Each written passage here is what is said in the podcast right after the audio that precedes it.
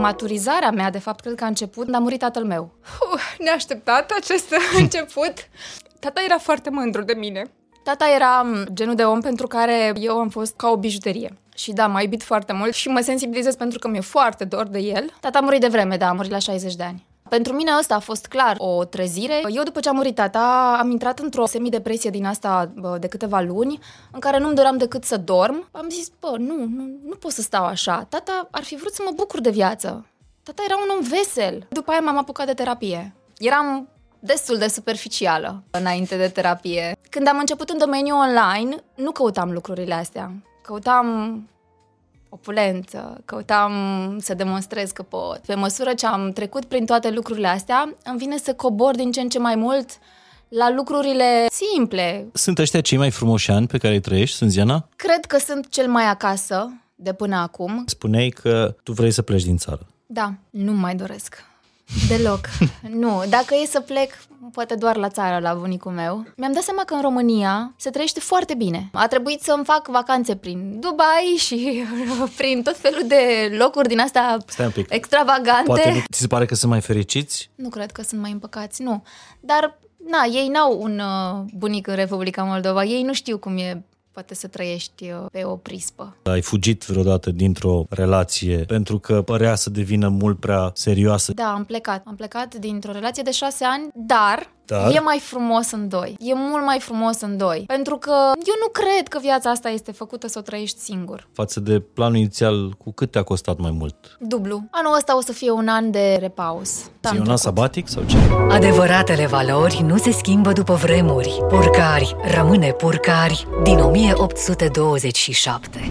Salut, sunt Mihai Morar. Bine ai venit la Fain și Simplu. În episodul de astăzi uh, se întâmplă o primă întâlnire între mine și invitata care îi mulțumesc tare mult că a acceptat această prima întâlnire. Nu ne-am mai văzut, n-am mai uh, vorbit, însă mi-am dorit acum la început de 2024 uh, cumva să aduc un creator de, de conținut, o personalitate care să fie reprezentarea, nu știu, în social media a ceea ce înseamnă uh, fain și simplu. O admir foarte mult pentru etica și estetica uh, ei. Sunt foarte mulți creatori de conținut talentați, uh, extraordinar populari în, în România.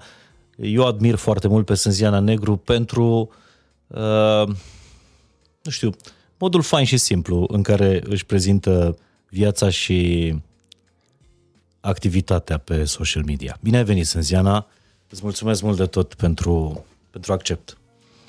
Bine te-am găsit, Mihai, și um, nu era suficient de c- cât de emoționată eram înainte să vin acum după introducerea asta. Îmi vine să mă scurg așa pe scaunul ăsta. Să știi că și eu sunt emoționat mereu la primele întâlniri. Um, vizionam uh, un episod uh, cu tine și Oana Pelea uh, zilele trecute uh-huh. uh, și ți-am simțit emoția încă de la început, simțeam că erai foarte emoționat de întâlnirea cu ea și exact așa mă simt eu în momentul ăsta, pentru că scaunul ăsta are foarte multă greutate și uh, îmi vine cumva așa să uh, să fac așa un disclaimer de la început, uh-huh. să lăsăm așteptările jos și să luăm lucrurile așa cum sunt și atât.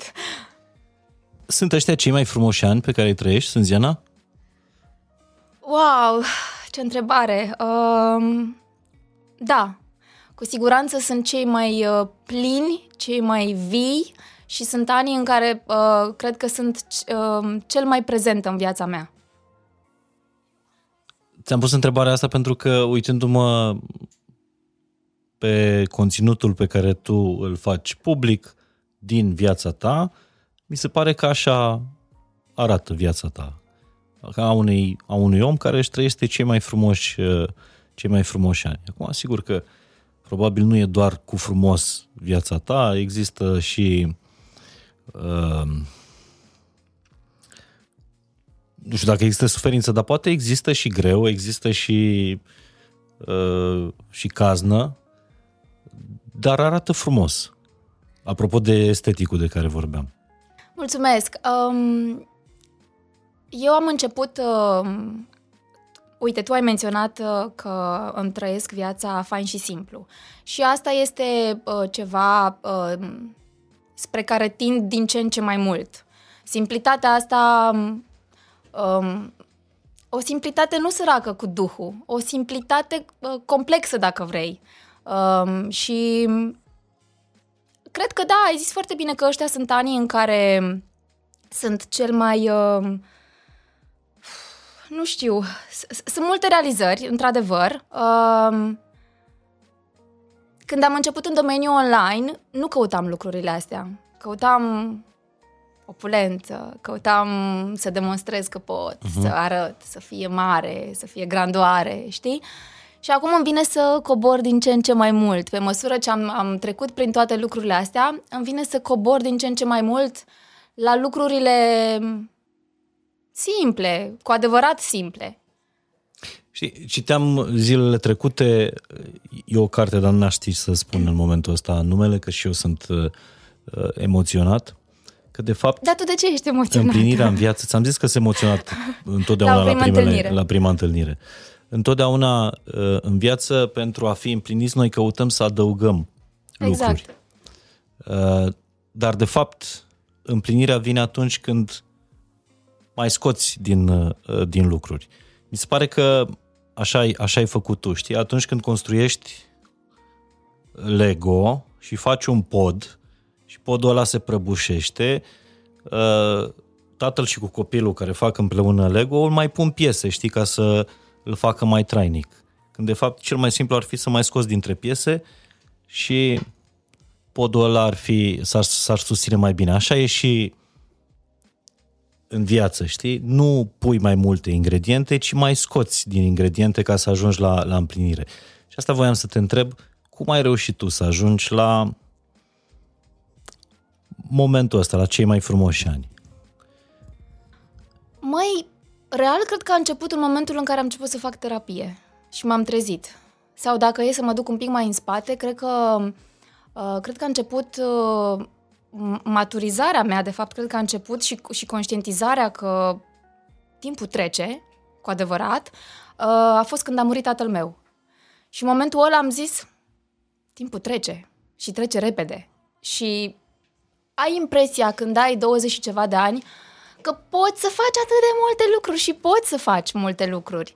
Uh, dar e foarte important uh, unde îți îndrepți atenția și energia și focusul. Și eu cred că până la 30 de ani am zburat foarte mult prin aer, am zburat în toate direcțiile și la 30 de ani, 30 și puțin, când uh, s-a întâmplat treaba asta cu tata, am zis, măi, nu mai e de glumă. Adică am luat așa cumva uh, sistematic. Sunt bunicii, sunt uh, părinții și ești tu. Și încet, încet, schema asta se dărâmă ce vine din, din spate tu în, în timpul ăsta trebuie să-ți construiești mai departe cealaltă schema ta. Și mi-am dat seama că astea sunt lucrurile care contează în viață. Adică relațiile sănătoase. Relații, relațiile sănătoase, da, și familia. Și după, după aia m-am apucat de terapie. Și la terapie am înțeles și mai bine cum trece timpul și ce am de făcut. De ce trebuie să scap și ce trebuie să adaug în viața mea. Bine, cumva tu ai trăit lucrul ăsta un pic prea nedrept de devreme, adică să îți pierzi tatăl care înțeleg că... Tata a murit de vreme, da, a murit la 60 de ani. La, să-l pierzi la 30 ceva de ani uh, e un pic cam, cam este, de vreme. Este, și înțeleg că era și o legătură foarte puternică. Cred că am citit un interviu cu tine în care spuneai că te iubi mai mult pe tine decât pe mama.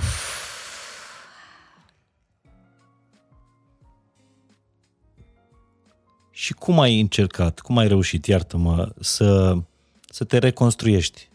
Pentru că, na, terapia e un instrument, dar nu este... Uh, neașteptat acest început. Um...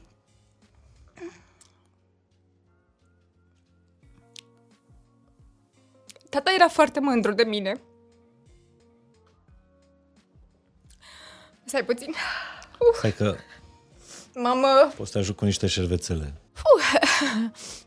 Tata era um, genul de om pentru care uh, eu am fost uh, ca, o, ca o bijuterie. Și da, m-a iubit foarte mult și am simțit iubirea asta uh, foarte prezentă chiar și după ce el a murit uh, și o simt și acum din ce în ce mai mult. Uh, și mă sensibilizez pentru că mi-e foarte dor de el. Um, iartă-mă, care era întrebarea, Mihai? Nu, nu cred că era o, o întrebare, că în momentul ăsta m-am emoționat și eu, uh, și mai tare decât eram la, uh, la început. Cred că încercam să aflu cum, că nu ter- terapia e instrumentul, dar pașii efectiv pe care i-ai făcut ca să te construiești tu ca om pe picioarele tale. Um, vezi, noi plecăm uh, în viață, plecăm de acasă cu niște lucruri care uh, ni se dau de la părinții noștri, mama, tata. Uh, părinții mei au divorțat uh, de două ori uh, și evident că pentru mine, în capul meu, s-au construit niște lucruri odată cu versiunea mamei, odată cu versiunea tatălui meu și faptul că am venit dintr-o uh, familie destrămată m-a făcut și pe mine să împing foarte mult ideea asta de familie, știi? Uh-huh. Uh, Să-ți și... dorești cu orice preț asta. Exact, exact. Și uh, după ce trece niște timp, îți dai seama, măi, nu, nu, viața asta nu e făcută să trăiești singur, să ai realizări și să, să stai tu cu ele, tu cu realizările tale. Și atunci am zis, hai să mă duc să mă caut puțin, hai să mă duc la terapie. E adevărat că am avut uh, și o prietenă foarte apropiată căruia îi spuneam problemele mele sau mă mai plângeam de una de alta și ea zicea, te rog, nu mai spune, du-te la terapie, că eu degeaba îți explic, tu nu o să înțelegi. Eu îi spuneam, eu nu am atât de, eu nu am așa probleme mari încât să mă duc la terapie. Eu mă gestionez foarte bine în interiorul meu. Nu e adevărat. Du-te la terapie. Și uh, am, am deja, ăsta e al patrulea an în care uh, fac terapie cu, um, cu același om. E foarte important și asta, cu cine faci uh-huh. terapie și uh, cum te hrănește omul ăla după ce pleci. E foarte important să crezi în uh, procesul care se întâmplă acolo. Nu toate orele sunt minunate, sunt multe ore în care plâng și plec de acolo și zic e o prostie ce se întâmplă aici și mă îndoiesc foarte mult de ce cred și de mine și de... Dar asta înseamnă terapia și după câțiva ani ajungi să înțelegi Măi, frate, ce e bine că m-am apucat de chestia asta, că nu știu pe unde eram dacă nu, nu o făceam. Asta era și întrebarea mea. Cât timp ai mers la terapie fără să înțelegi de ce mergi? Păi a fost așa. Um, uh, eu după ce a murit tata am intrat într-o uh, semidepresie din asta uh, de câteva luni în care nu-mi doream decât să dorm, nu-mi doream să fac...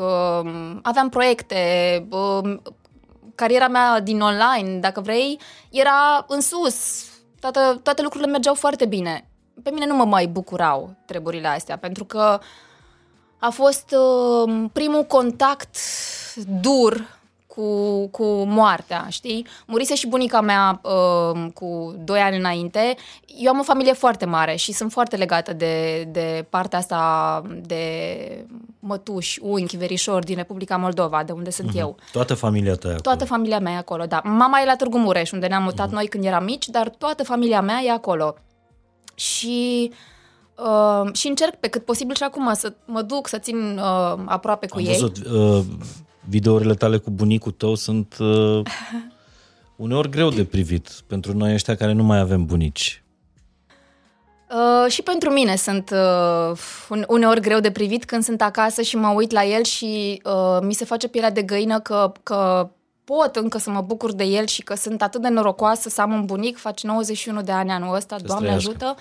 Și uh, mă uit și mă minunez și mă gândesc cum să fac să să iau din ce în ce mai mult uh, din prezența lui și să uh, inhalez aici tot, tot ce e el în tu, momentul ăsta. Plecând destul de devreme din leagănul copilăriei tale, adică tu la șapte ani ai venit în România, nu? Da, da. Da, mă, ne-am rupt de, de, de partea asta de familie uh, de vreme și au fost mulți ani în care ajungeam poate o dată pe an acolo sau doar vara, știi? Um, așa, așa a fost. Na, nu, adică Uh, Părinții mei au luat o decizie foarte bună în momentul în care uh, s-au gândit. Tata a zis, mergem în România, tata a fost profesor de limbă română.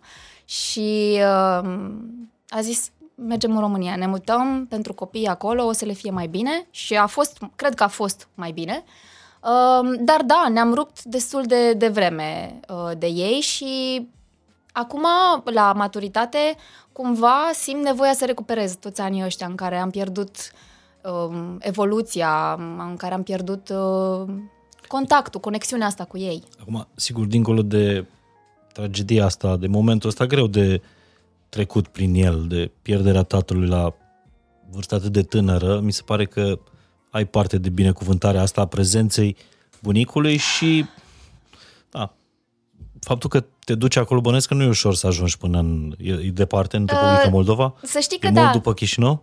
Uh, E, din București fac 5 ore.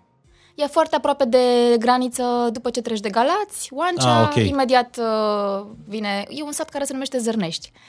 Uh, că avem Ok. și noi Zărnești Mhm. în România. Uh, și da, să știi că, uite, uh, e o comparație foarte bună pe care, la care m-am gândit și eu de multe ori, că l-am pierdut pe tata, dar uh, am parte de bunicul și e o relație uh, atât de specială cu el și atât de diferită față de tot ce mi-a zis mama despre el și, fa- și atât de diferită uh, de cum îl văd uh, toți cei din familia mea, știi? E, nu știu, e, fa- e foarte faină să ai un bunic la 91 de ani.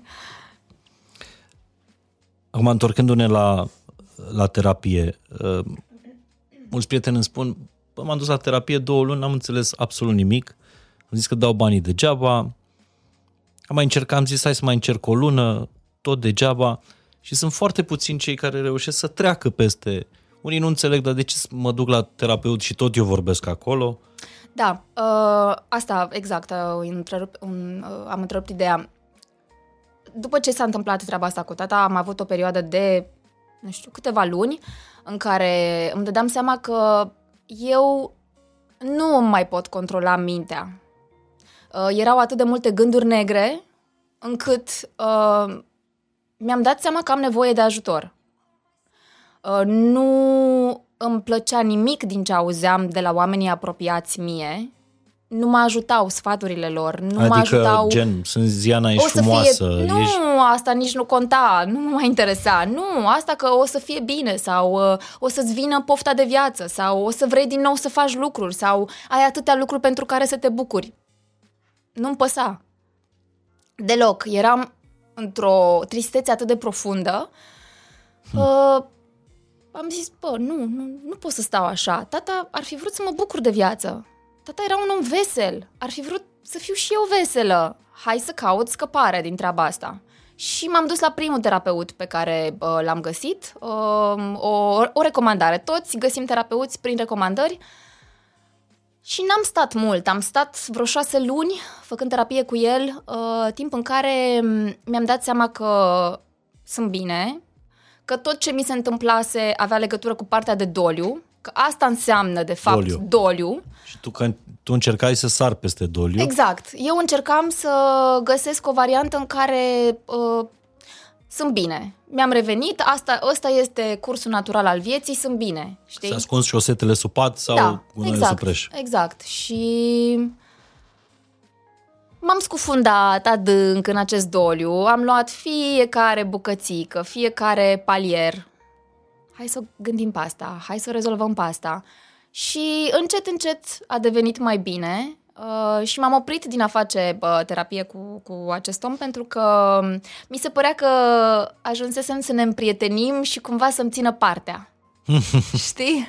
Și am zis, eu nu vreau asta la un terapeut. Eu vreau acea uh, neutralitate și vreau acea oglindă a mea uh, care să mă facă să-mi pun în continuu întrebări. Nu vreau un prieten.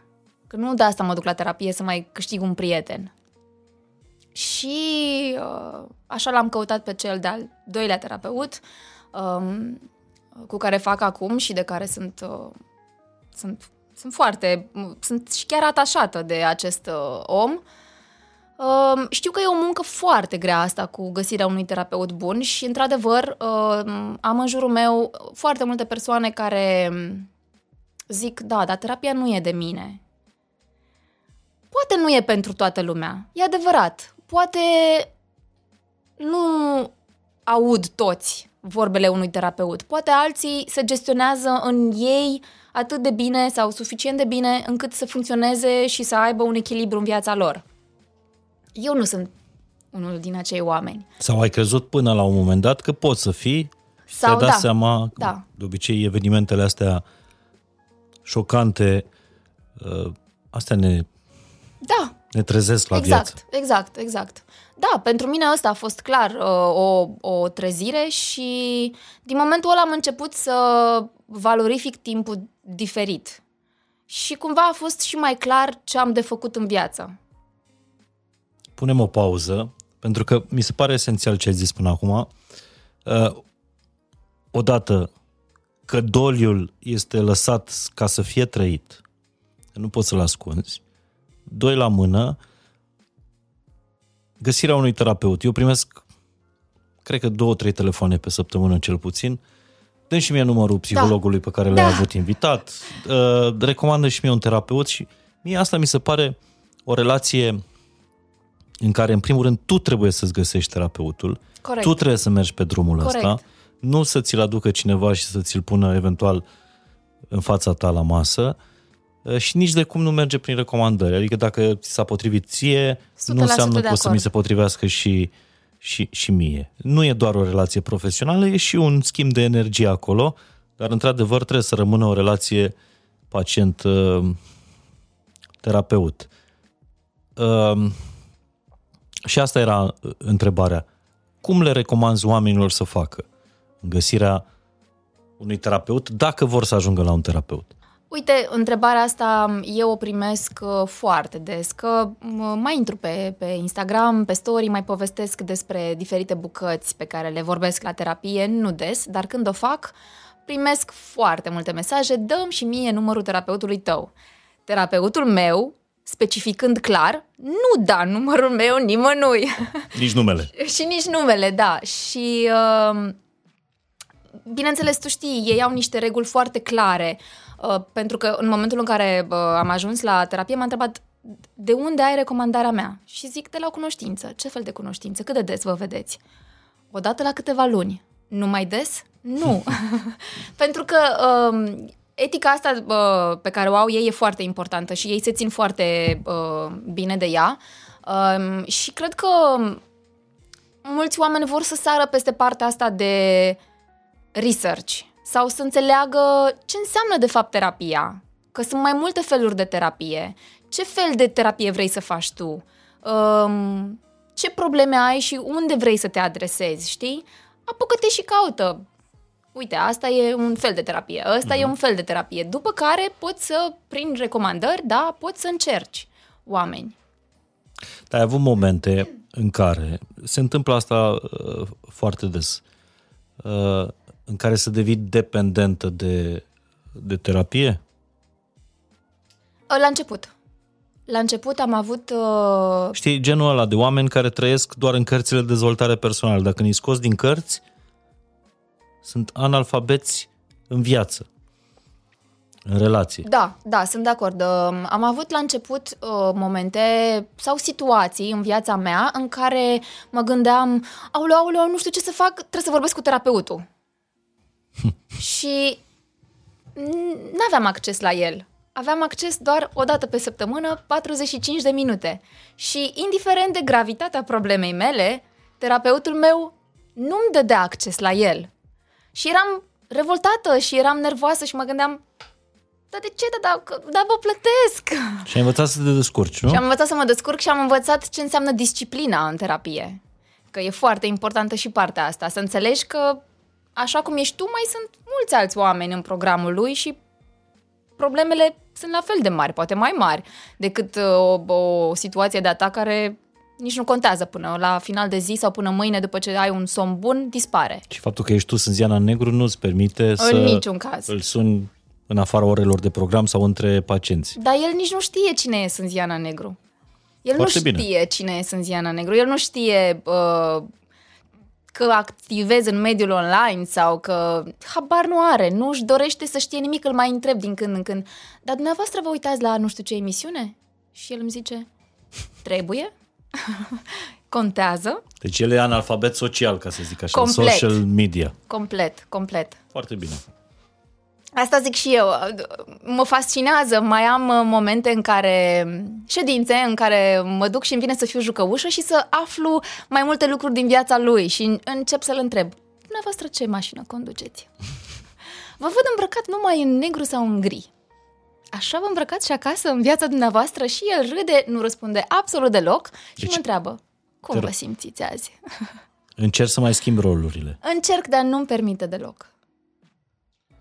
Dar acum dacă ai alege să faci, ai avea 18 ani și ai alege să faci o facultate, ai face tot comunicare și relații publice?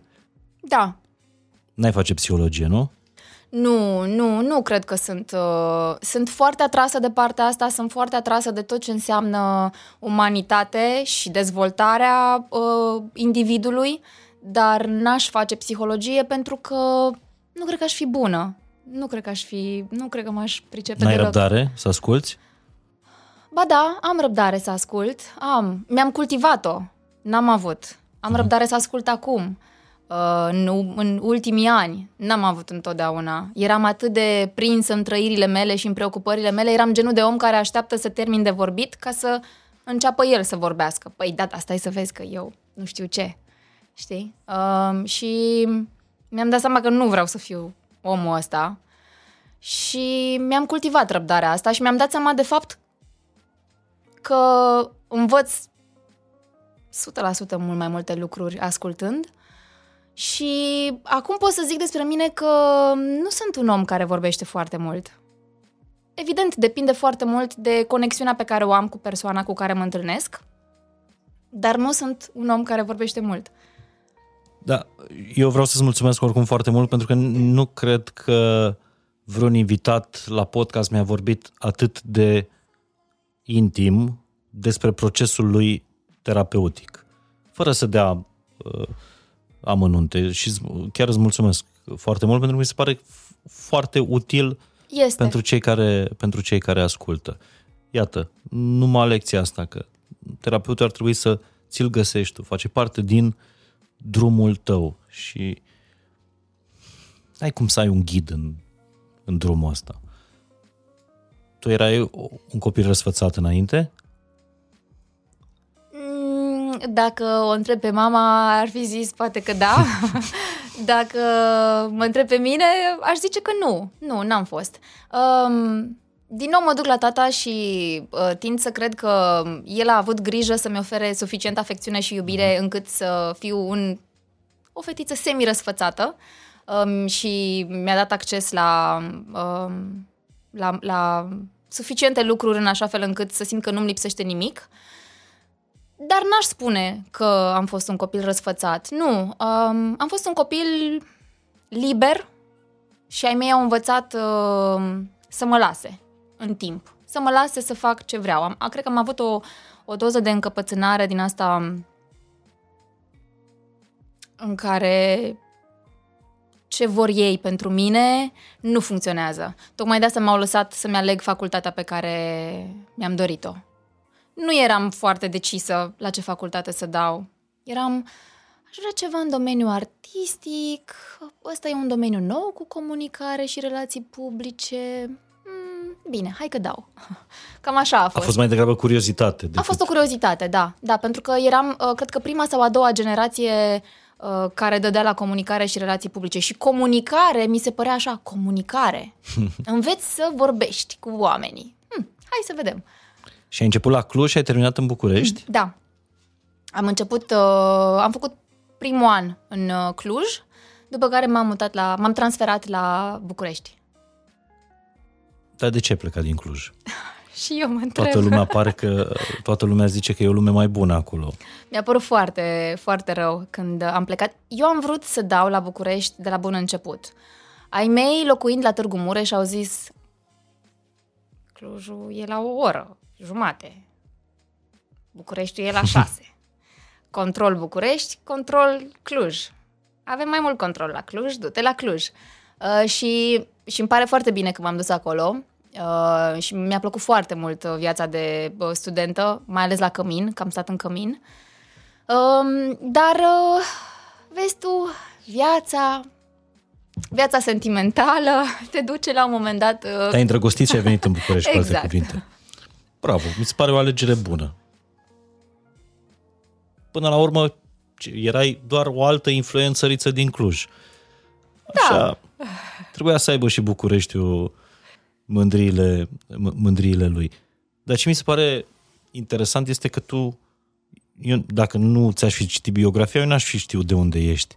Pentru că nu ai nici accent de Republica Moldova, n-ai nici accent de Ardeal, deși ai trăit în Ardeal, deși te-ai născut în Republica Moldova, n-ai nici accentul ăsta de București. Mă cuplez foarte repede la accente. Dacă mă duc în Republica Moldova și dacă vezi uh, vreun filmuleț cu bunicul meu, Da. da? sunt instant moldoveancă. Sunt de acolo. Dacă mă duc la Cluj, la Târgu Mureș, sunt instant ardeleancă. Um, sunt la București, vorbesc ca la București. Nu știu, îmi vine foarte ușor și natural, nici nu stau să mă gândesc la treaba asta. Doar mă cuplez la accente. Așa, Așa am făcut și când ne-am mutat din uh, Chișinău la Târgu Mureș, uh-huh. uh, pentru că foarte mulți copii uh, la școală nu și-au dat seama că sunt din Republica Moldova. Lucru care poate m-a, m-a ajutat, că știi cum sunt copiii, judecă, uite, tu vorbești așa, uh, mai moldovenește, te mai tachinează și poate m-a ajutat treaba asta. Și e foarte fain că tu, înainte să fii în America Express, tu de fapt ai fost într-un fel de Europa Express, pentru că ai plecat din Republica Moldova, Târgu Mureș, Cluj, București și mai e și Londra. Da. Și acum urmează întrebarea roșie. Ți-ai găsit în sfârșit un acasă sau consider că acasă e acolo unde ți-e bine și e cineva drag? Cred că sunt cel mai acasă de până acum. Cred că trăiesc sentimentul de acasă uh, în momentul ăsta, în viața mea.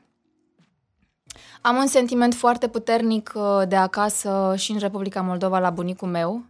Uh, Eu uh, anul trecut am, uh, am cumpărat casa străbunicilor mei acolo Ce fain! și vreau și într-o lume din asta m, ideală, uh, îmi imaginez uh, copiii mei alergând în acea curte, uh, pentru că vreau să o, să o reconstruiesc anul ăsta, să o refac, să o reconsolidez și uh, îmi imaginez așa doi copii care aleargă acolo prin iarbă și prin uh, păpușoi. Ce frumos! Cum arată casa acum? Uh, casa e destul de dărâmată așa, adică e o casă din lut, ca să-ți imaginezi. Mhm. Um, albastră, cu ferestre mici, Ca în uh, povești. Cu, cu acoperiș de stuf. Mhm. Da, e o casă bătrânească ca în povești. Se Și, poate locui acum în ea? Um, se poate locui, da. Nu are apă, nu are uh, wc în casă. Nu e un impediment ăsta deloc. Mhm. Uh-huh. Că e fix acel simplu pe care îl caut. Mi-aș dori totuși un pic de apă în casă. Dar, uh, uite, acolo mă simt foarte de aici. Normal, sunt originile tale, sunt rădăcinile tale acolo. Da, e- poate are legătură cu rădăcini, poate are legătură cu faptul că totul e foarte lent acolo și um, simți timpul, îl simți altfel. Nu știu, stau afară, stau în curte, stau pe prispa aia și simt timpul, simt, nu știu, simt că-s vie. Dacă te sună din București, dacă ești pe prispa casei străbunicilor, pe care tocmai ai răscumpărat-o, și îți sună telefonul de la o agenție de publicitate din București care te roagă ca până diseară să refaci campania pe care le-ai predat-o pentru social media. Da. Cum reacționezi dacă ești pe prispa buni- străbunicilor din Republica Moldova? Cum reacționezi dacă ești în București la un astfel de telefon? Um, acolo mi-e drag să fac lucrurile astea și sunt mult mai creativă acolo. Da? Da, sunt mult, mult mai creativă. Aici mă încarc cu foarte mult stres și mă apucă panica și mă gândesc că, aoleu, nu sunt gata, mai am nu știu câte chestii de făcut, nu am idei, dar trebuie să predau până mâine. Acolo sunt mai uh, așezată în mine și mai conștientă de ce am de făcut. Și sunt așa. Hmm, aș Calmă. Putea să folo- da, calmă. Și o liniște din asta în care mă gândesc, hmm, aș putea să mă folosesc de căldarea asta sau de uh, butucul ăsta sau de nu știu ce și improvizez în așa fel încât uh, reușesc să fac lucrurile la Uite, timp. exact asta spuneam în în debutul episodului, apropo de faptul că îmi place foarte mult estetica asta a ta, care aduce cumva și cei modern, cei urban, dar păstrează și ceea ce e uh, autentic. Nu știu dacă tot terapia te-a adus în zona asta, 100%. da? Da, 100%. Adică ai foarte- săpat în tine Eram, crede-mă, uh, eram destul de superficială uh, înainte de terapie. Și eram în căutare de niște lucruri care nu m-ar fi ajutat deloc în viață. Um, am săpat în mine și vezi cum e treaba asta cu terapia. Pe măsură ce sapi, se ramifică lucrurile și se, și se fac și mai complexe și mai adânci și dintr-un copac mai, dintr-o creangă mai răsar încă alte 10 crengi.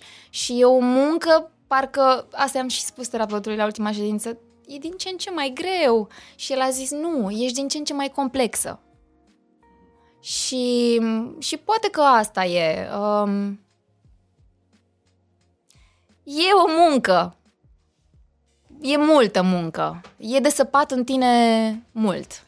Și apropo de, de acasă, uh, iarăși mi-a, mi-a plăcut foarte mult casa asta pe care ți-ai făcut-o la pădure, în pădure, lângă pădure, nu știu cum să, să-i spun. Uh, înțeleg prima ta casă pe pământ, Da. pe care ai ridicat-o de la fundație. Da. Um, Este superbă. Mulțumesc. Ăsta este un loc în care mi-am dorit să mă izolez. Pur și simplu. E, vezi tu, um, îți spuneam de faptul că eram mai superficială. N-am fost uh, întotdeauna uh, în căutare de lucrurile astea simple, de la țară. Um, a trebuit să-mi fac vacanțe prin Dubai și prin tot felul de locuri din astea Stai un pic. extravagante. Poate nu toată lumea știe, dar ai stat patru ani la Londra, adică între Londra și casa asta de la pădure e un drum. Da. Da, dar vezi, dacă nu le-aș fi trăit pe alea și nu m-aș fi dus... Am, eu am călătorit destul de mult. Prin prisma a ceea ce fac, am călătorit în foarte multe țări. Slavă Domnului, am avut uh, uh, ocazia și binecuvântarea să pot să ajung în atâtea uh, locuri. Dacă nu le-aș fi trăit, n-aș fi înțeles uh, treaba asta. Bine, pe atunci reconfigurăm traseul și hai să vorbim un pic despre perioada asta în care, pentru că am văzut un, un interviu de acum niște ani, cred că la Lorena Buhnici, în care spuneai că tu vrei să pleci din țară. Da, Era aceeași Sânziana Negru, versiunea de acum, nu știu, șapte-opt ani. corect. Nu mai doresc. Deloc. nu. Dacă e să plec, poate doar la țară, la bunicul meu. Um, Doamne, cât se schimbă prioritățile. Doamne, cât se schimbă. Se Mi-am- transformă, nu se schimbă. Se Sânziana. transformă, așa e, se transformă. Um, eu mi-am dat seama că în România se trăiește foarte bine. Și mi-am dat seama că suntem uh, liberi aici. Mi-am dat seama cu atât mai mult uh, acum de când m-am întors din America Express cât de binecuvântați suntem aici în țara asta în care avem de toate și ne plângem în continuu că nu avem. Sigur, putem să comparăm, că acolo e mai bine, că acolo e mai bine. Nu, noi trăim foarte bine aici. N- Nu ne lipsește... Ok, nu o să intru în toată treaba de politică. Suntem bine cum suntem aici. Și, mie, și mie îmi place să trăiesc în România, îmi place să trăiesc aproape de uh, familia mea. Nu știu dacă m-aș putea regăsi atât de ușor printre străini. Și Londra, și visul meu era Londra până acum niște ani. Acum nu prea mai vine să mă duc la Londra. De ce? Nu știu. Mi se pare că am găsit alte locuri, locuri mult mai frumoase. Așa cred și eu. Nu? Da. Bun. Cum a fost să stai patru ani în Londra? Aglomerat. Cu visul de a sta acolo, de a rămâne acolo. A fost foarte aglomerat. Londra este un oraș um, cu toate rasele de oameni, cu toate tipologiile de oameni, cu oameni extrem de bogați, extrem de săraci. Um, vezi tot acolo. Și nu este un loc în care eu să-mi găsesc liniștea, de exemplu. E prea mult pentru mine, toată nebunia asta. Ți se pare că sunt mai fericiți decât, uh, nu știu, vecinul bunicului de la Zărnești, din Republica Moldova? Depinde pentru fiecare ce înseamnă fericirea. Nu știu, împăcați, mai... Nu cred. Nu cred. Nu, nu cred că sunt mai împăcați, nu. Dar, na, ei n-au un uh, bunic în Republica Moldova. Ei nu știu cum e, poate să trăiești uh, pe o prispă într-o sâmbătă. Știi? Adică n-au noțiunea asta. Fiecare trăiește în realitatea pe care și-o creează. Uh-huh. Eu am gustat din mai multe realități și am ales că asta mă împlinește și mă mulțumește cel mai mult. Da, se spune că nu putem să fim fericiți fără să fim buni și să încercăm mereu să devenim frumoși. Iar uh, uh, frumusețea este un fel de taină a binelui, adică trebuie mereu să căutăm frumosul, nu să ne înfrumusețăm neapărat, nu vorbim de industria de, de, de beauty aici.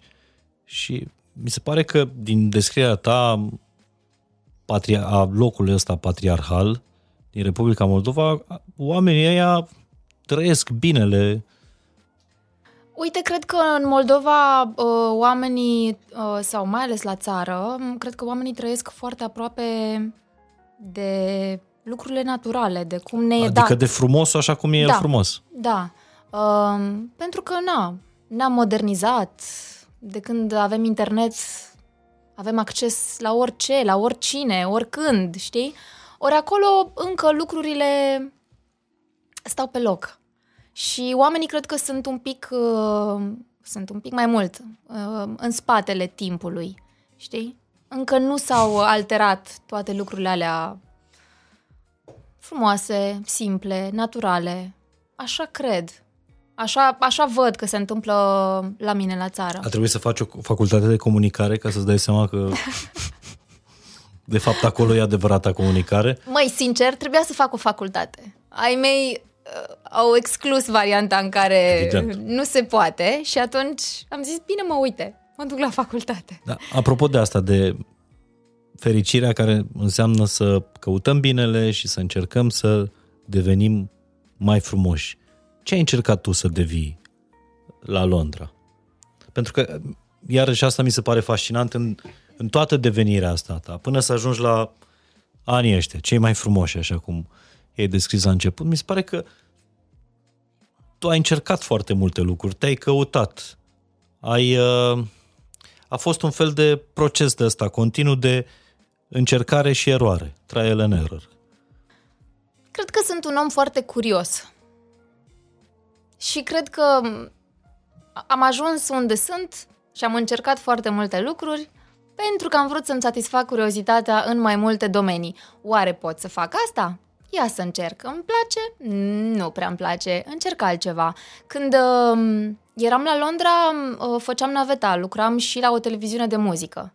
Uh, în România? În România, da. Și... La Music Channel, nu? Exact, da. Uh, făceam de toate, eram și reporter și prezentator uh, și pe teren și în studio um, și producător. Făceam... Agent de vânzări erai? Nu. nu. Și uh, uite, aia a fost o perioadă care m-a m-a dezvoltat și mi-a deschis cumva uh, foarte mult drumul spre domeniul ăsta în care activez și acum că ele sunt înrudite, uh-huh. lucrurile destul de mult. Uh, și nu știu să-ți răspund la întrebarea ce căutam eu să fiu, ce căutam în viața mea. Încercam, încercam lucruri.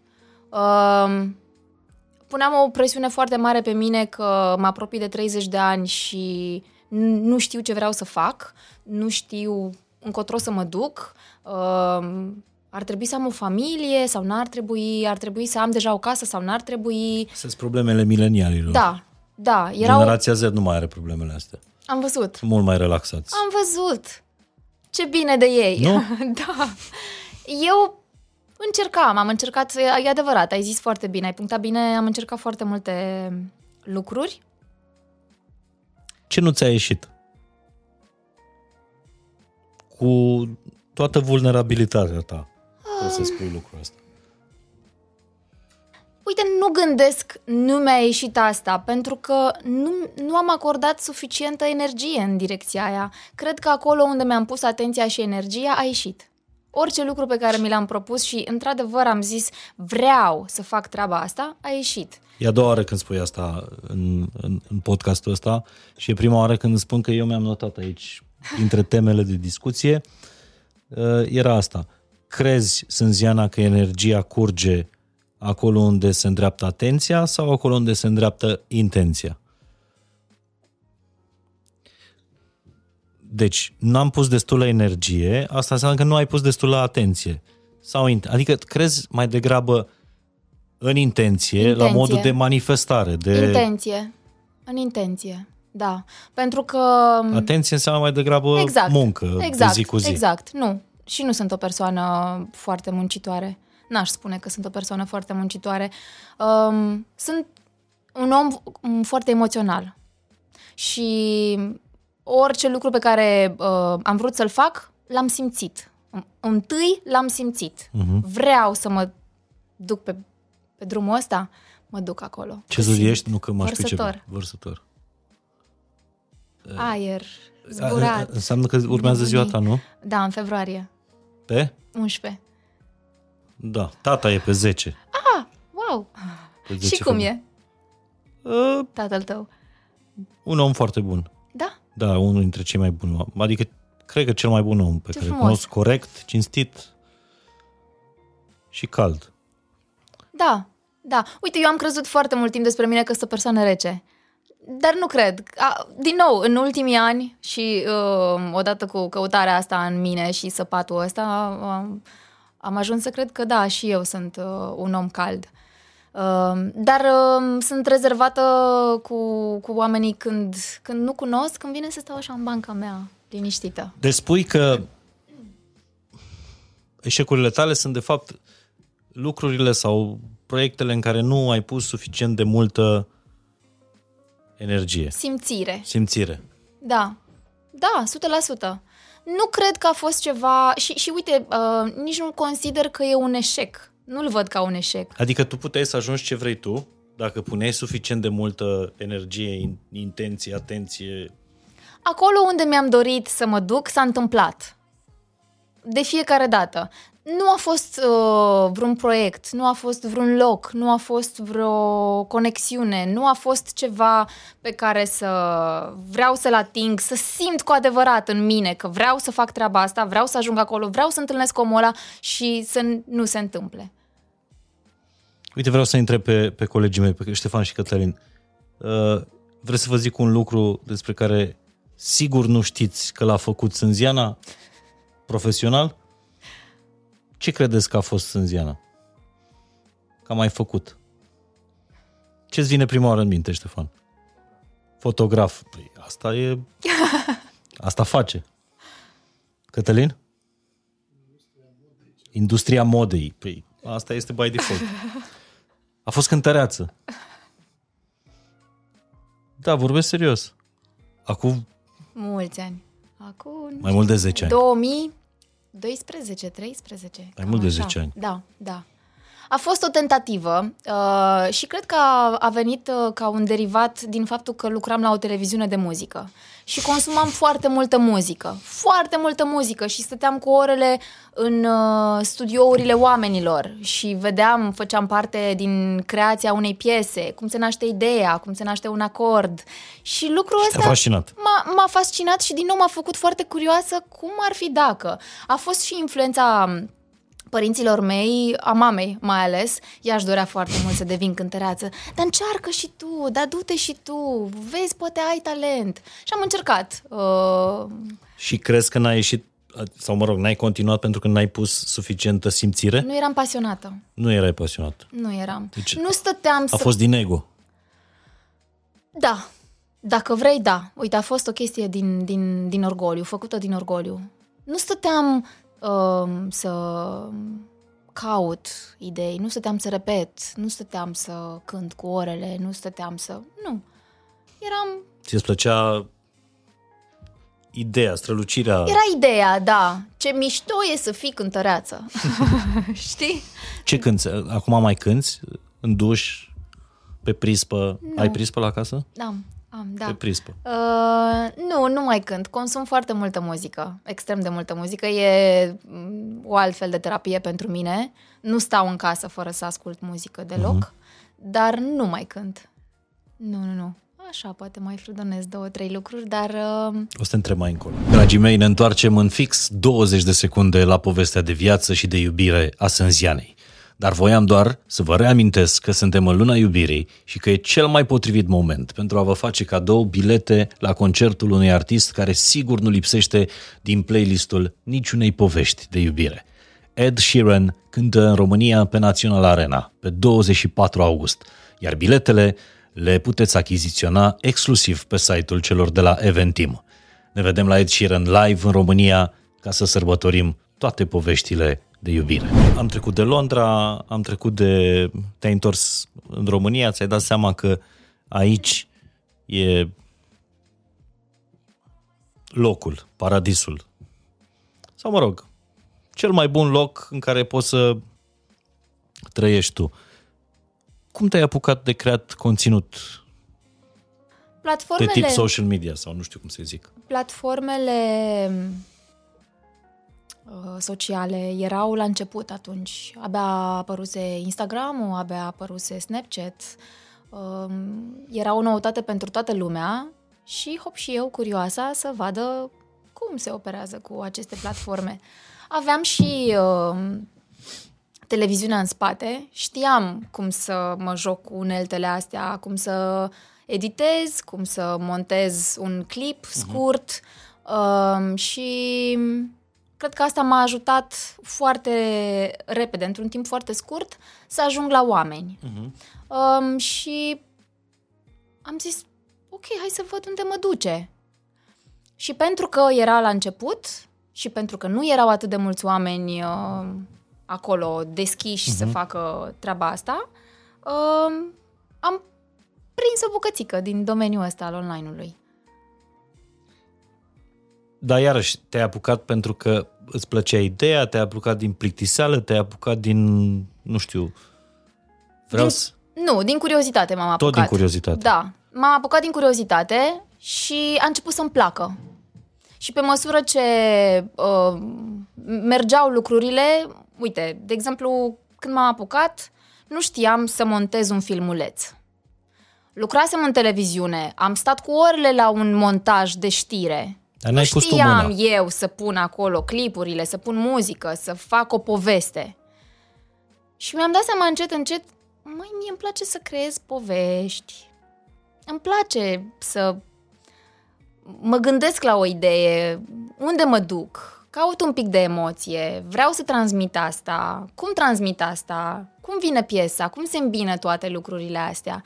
Și am vrut să devin din ce în ce mai bună la asta și pe măsură ce mai puneam un filmuleț pe internet și oamenii reacționau și primeau um, acel lucru așa cum îmi doream eu, vezi tu, până la urmă, cred că era o nevoie de apreciere și de iubire. Ce căutăm uh-huh. cu toții în viață, de fapt, știi? Să fim iubiți și apreciați și recunoscuți pentru ce facem. Și mi-a plăcut foarte mult și am început să repet în fiecare zi, ca un exercițiu. Azi ce fac, a- azi ce fac. Și foarte repede au venit și uh, brandurile. Asta voiam să te întreb. Când, când, după cât timp a, a venit Repede. prima colaborare? Repede, după câteva luni, a venit uh, o colaborare uh, cu L'Oreal, cred că pot să zic, cu L'Oreal România. A, direct, sus, așa? Da, da, Da? da, da, da. Da, a venit instant.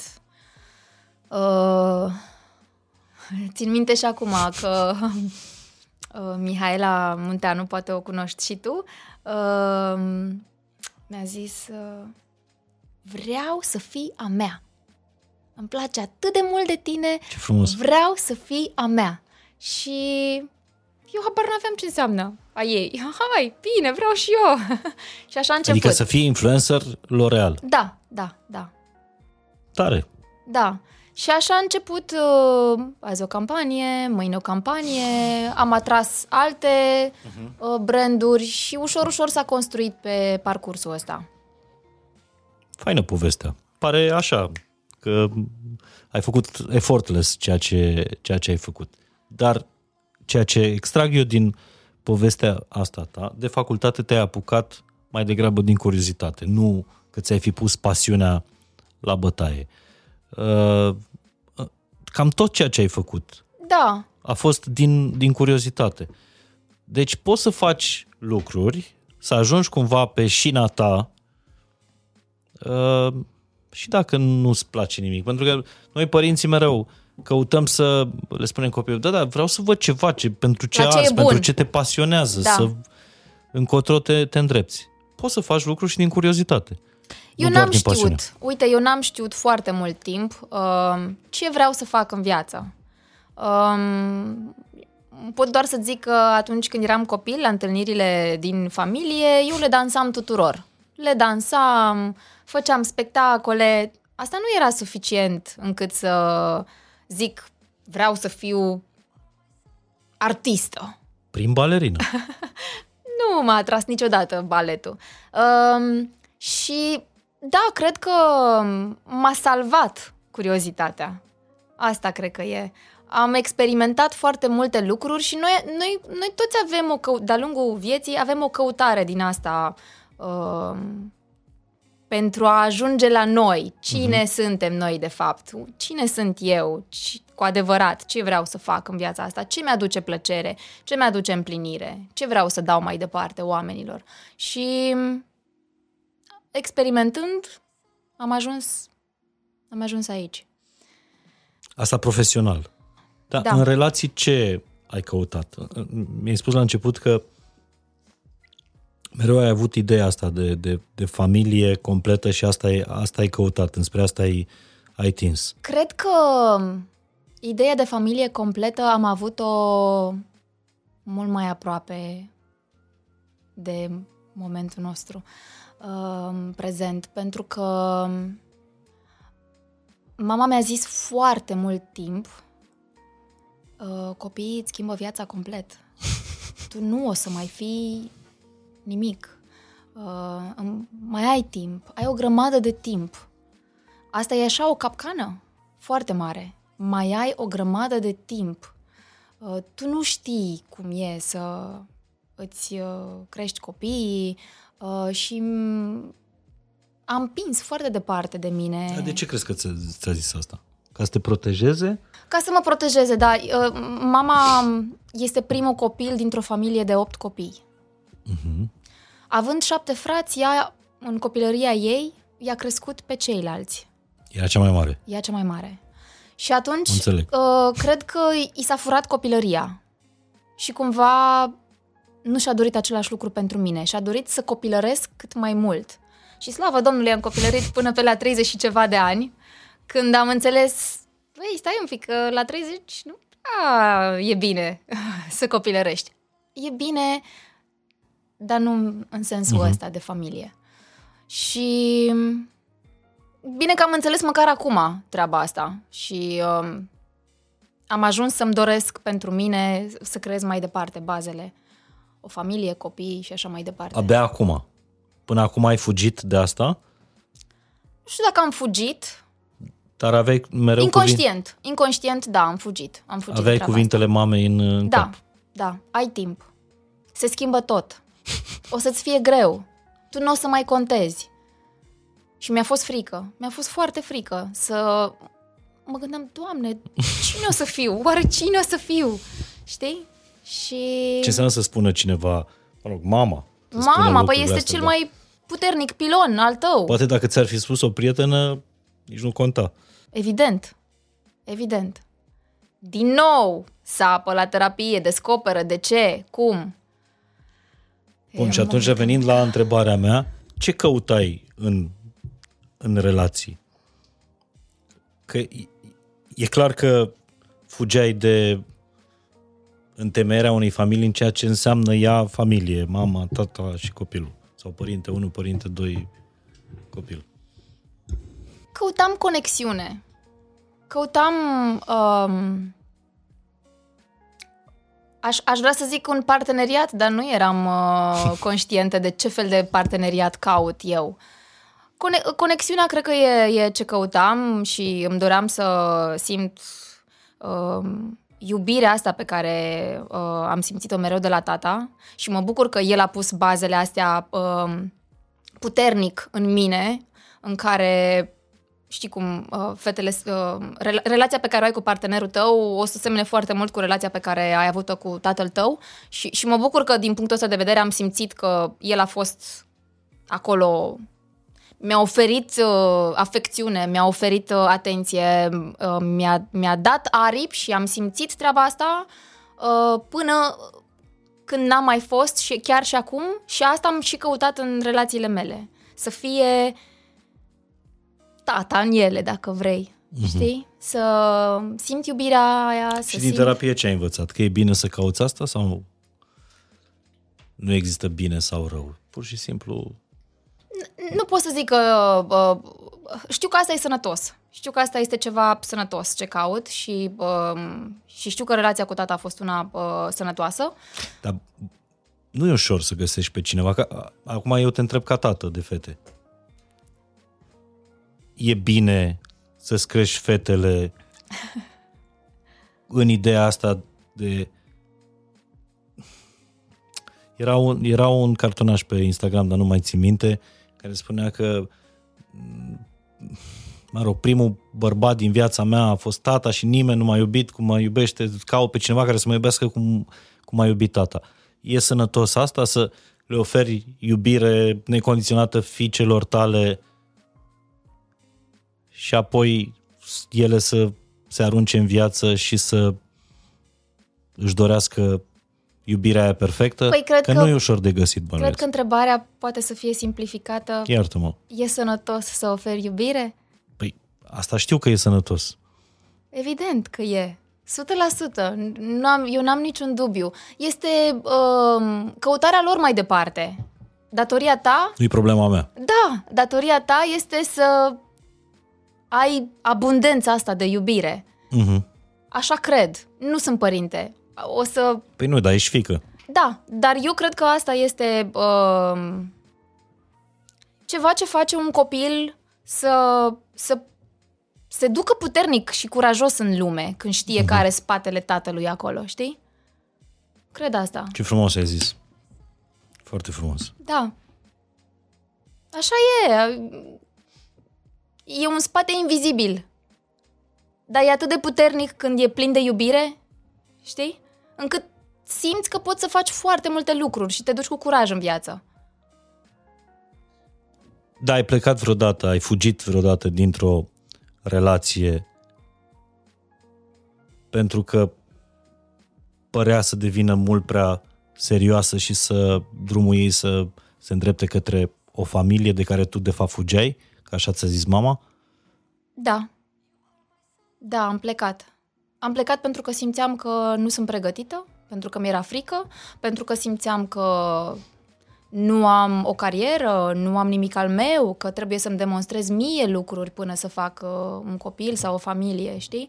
Uh, sigur că ele puteau să meargă în paralel, dar nu cred că aș fi avut energia și preocuparea să le fac pe ambele. Apropo de unde curge energia, acolo unde se îndreaptă intenția exact. sau atenția. Exact, da.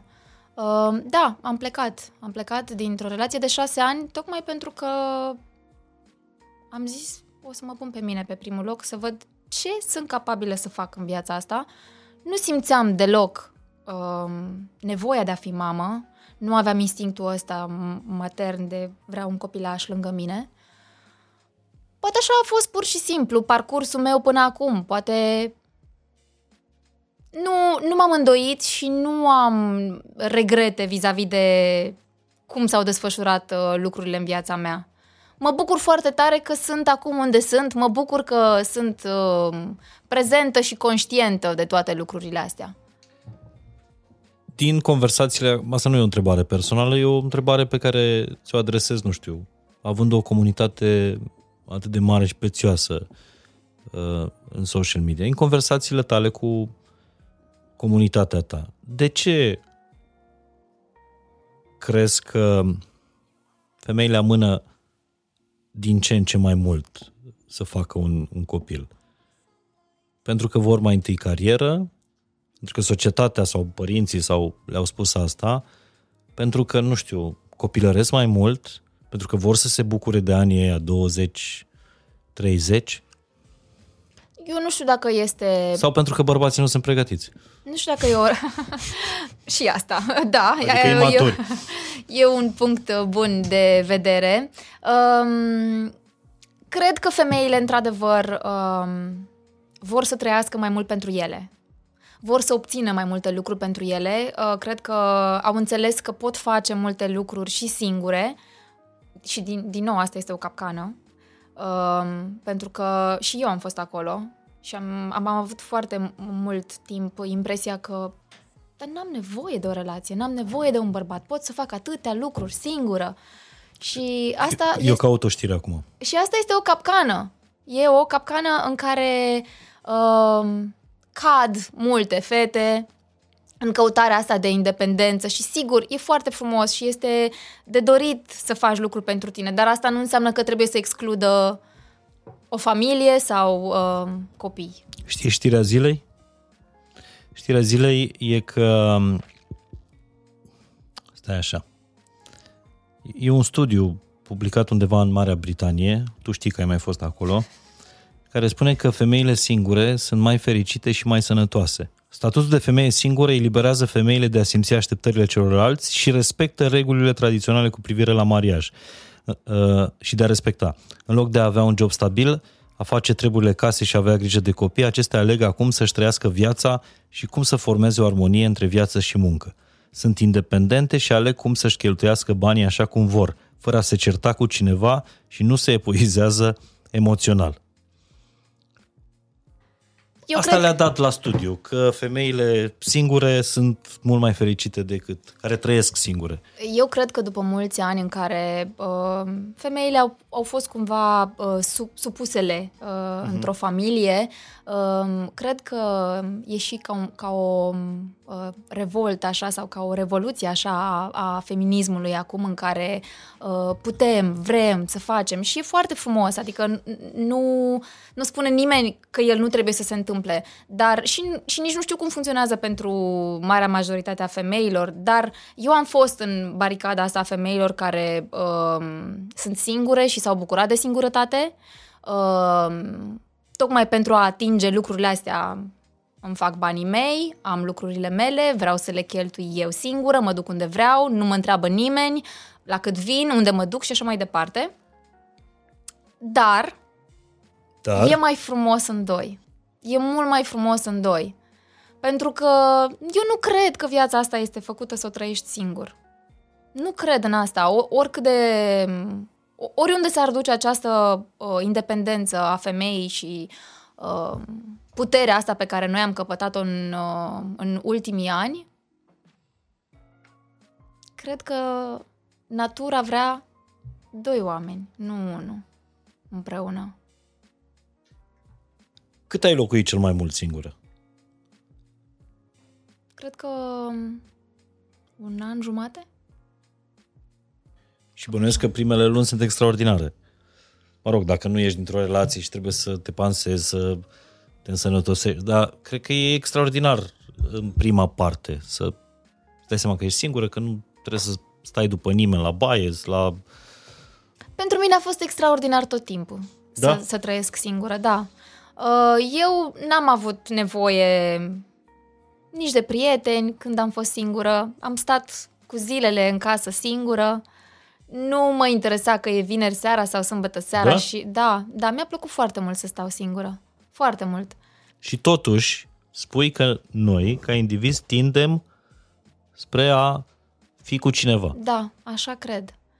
Da, tocmai pentru că mi-a plăcut atât de mult uh, singurătatea și am iubit-o când ea a fost, uh, e mai frumoasă viața în doi.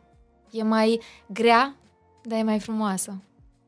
Și uite, asta e, asta e cred că cel mai bun exemplu, că tu ți-ai construit casa asta singură Da, și acum o locuiți în doi. da. E cea mai mare bucurie pentru mine. Asta. Nu... Să N-ai ce construiești casa sau să o locuiești cu cineva? Să, să locuiești cu cineva, să locuiești cu cineva. Uh, mi se pare cea mai mare tristețe de pe lume. Să ai realizări și să n-ai cu cine să le împarți. E... Am, îmi vine să plâng numai când mă gândesc la asta, la singurătate și la faptul că ajungi să nu ai cu cine să râzi la final de zi și să te uiți. Da, bă, ce bine că suntem aici. Ce bine că am ajuns aici. Știi? Bine, păi atunci spunem toată povestea, de la cum ți-ai făcut tu casa singură și te gândeai că o să stai singură în pădure. Nu m-am gândit niciodată că Nu? o să stau singură. Nu, nu, nu. Dar de început ai început-o singură. Da, da. Dar uite, nu m-am gândit că o să stau uh, singură în ea. Că era atât de departe momentul în care o terminam, încât mă gândeam, o să văd eu atunci. Nu, am luat uh, dorința. Un prieten mi-a zis, uite, e terenul ăsta aici. Ți-ar plăcea să... Am cumpărat terenul împreună cu cineva. Mhm. Ți-ar plăcea să-l uh, cumpărăm împreună? Da, uite, îl parcelăm, tu acolo, eu acolo, faci ce vrei. Și am luat-o fix, bucată cu bucată, pas cu pas, am luat terenul. Bun, ce înseamnă să construiești o casă? Hmm. E un proiect un pic ambițios pentru o femeie singură și am luat-o pas cu pas, din nou, am făcut rost de un arhitect, a proiectat lucrurile, a venit uh, firma și Așa s-a întâmplat. Am ridicat-o în 2 ani. În 2 ani de zile. Anul trecut s-a întâmplat cel mai mult din asta. Arată superb casa, ți-am mai zis și vreau să-mi spui care a fost cea mai mare bătaie de, de cap din, de la început până la sfârșit. După aceea vreau să intrăm și în zona asta de estetică, cum ai decorat-o, cum... Cea mai mare bătaie de cap cred că a fost uh, cu muncitorii. Și vezi tu, să vină o femeie așa micuță, ca mine, pe un șantier plin de bărbați, care sunt obișnuiți cu alți bărbați care vin și le dau ordine, e așa, un pic uh, interesant, dacă vrei. Pentru că eu veneam și ziceam, păi eu vreau geamurile mai mari aici, nu așa. Păi nu se poate, doamnă. Nu se poate, noi am proiectat așa. Păi, da, da, dacă scoatem asta și adăugăm asta și cred că le-am dat foarte multă bătaie de cap uh, băieților de pe șantier și asta mi-a mâncat și mie uh, cea mai multă energie pentru că e un uh, uh, limbaj aparte, cel al muncitorilor, la care eu a trebuit să, pe, pe care a trebuit să-l învăț și să înțeleg uh, uh, Dar nu ți-am zis nicio echipă de muncitori? Nu ți-a zis, doamnă, dar trimiteți-l pe soțul, vă rog frumos, nu mai veniți. Ba da, Da? ba da, vai. Doam- dar dumneavoastră vreți să locuiți singur în casa asta? Dar nu aveți un iubit, soțul, cineva? Zic, nu. Nu, nu am. Cum bine discutați? ah, bine. Dar erau ușor dezamăgiți, nemulțumiți, așa, trebuie să discutăm cu dumneavoastră, bine, fie. A, credeam că li s-a făcut milă de tine. Nu, nu, nu, nu, nu, nu, nu, că s-ar fi gândit că probabil comunicarea ar fi fost mult mai ușoară cu un bărbat, știi? Dar am zis, pe mine mă aveți. Uh, Arhitecta mea e tot femeie, așa că, uh, da, și așa s-a întâmplat cu casa. Dar asta a fost un vis ale tale să ai o casă la pădure, să... Nu, Nu? nu, n-a fost un vis să am o casă, nu, nu, nu, nu. Aveam niște bani strânși și în momentul în care s-a evit ocazia uh, să, să găsesc acest teren, Păi dacă nu ești vineri seara, normal că ai strâns bani. Și asta. să faci? Da.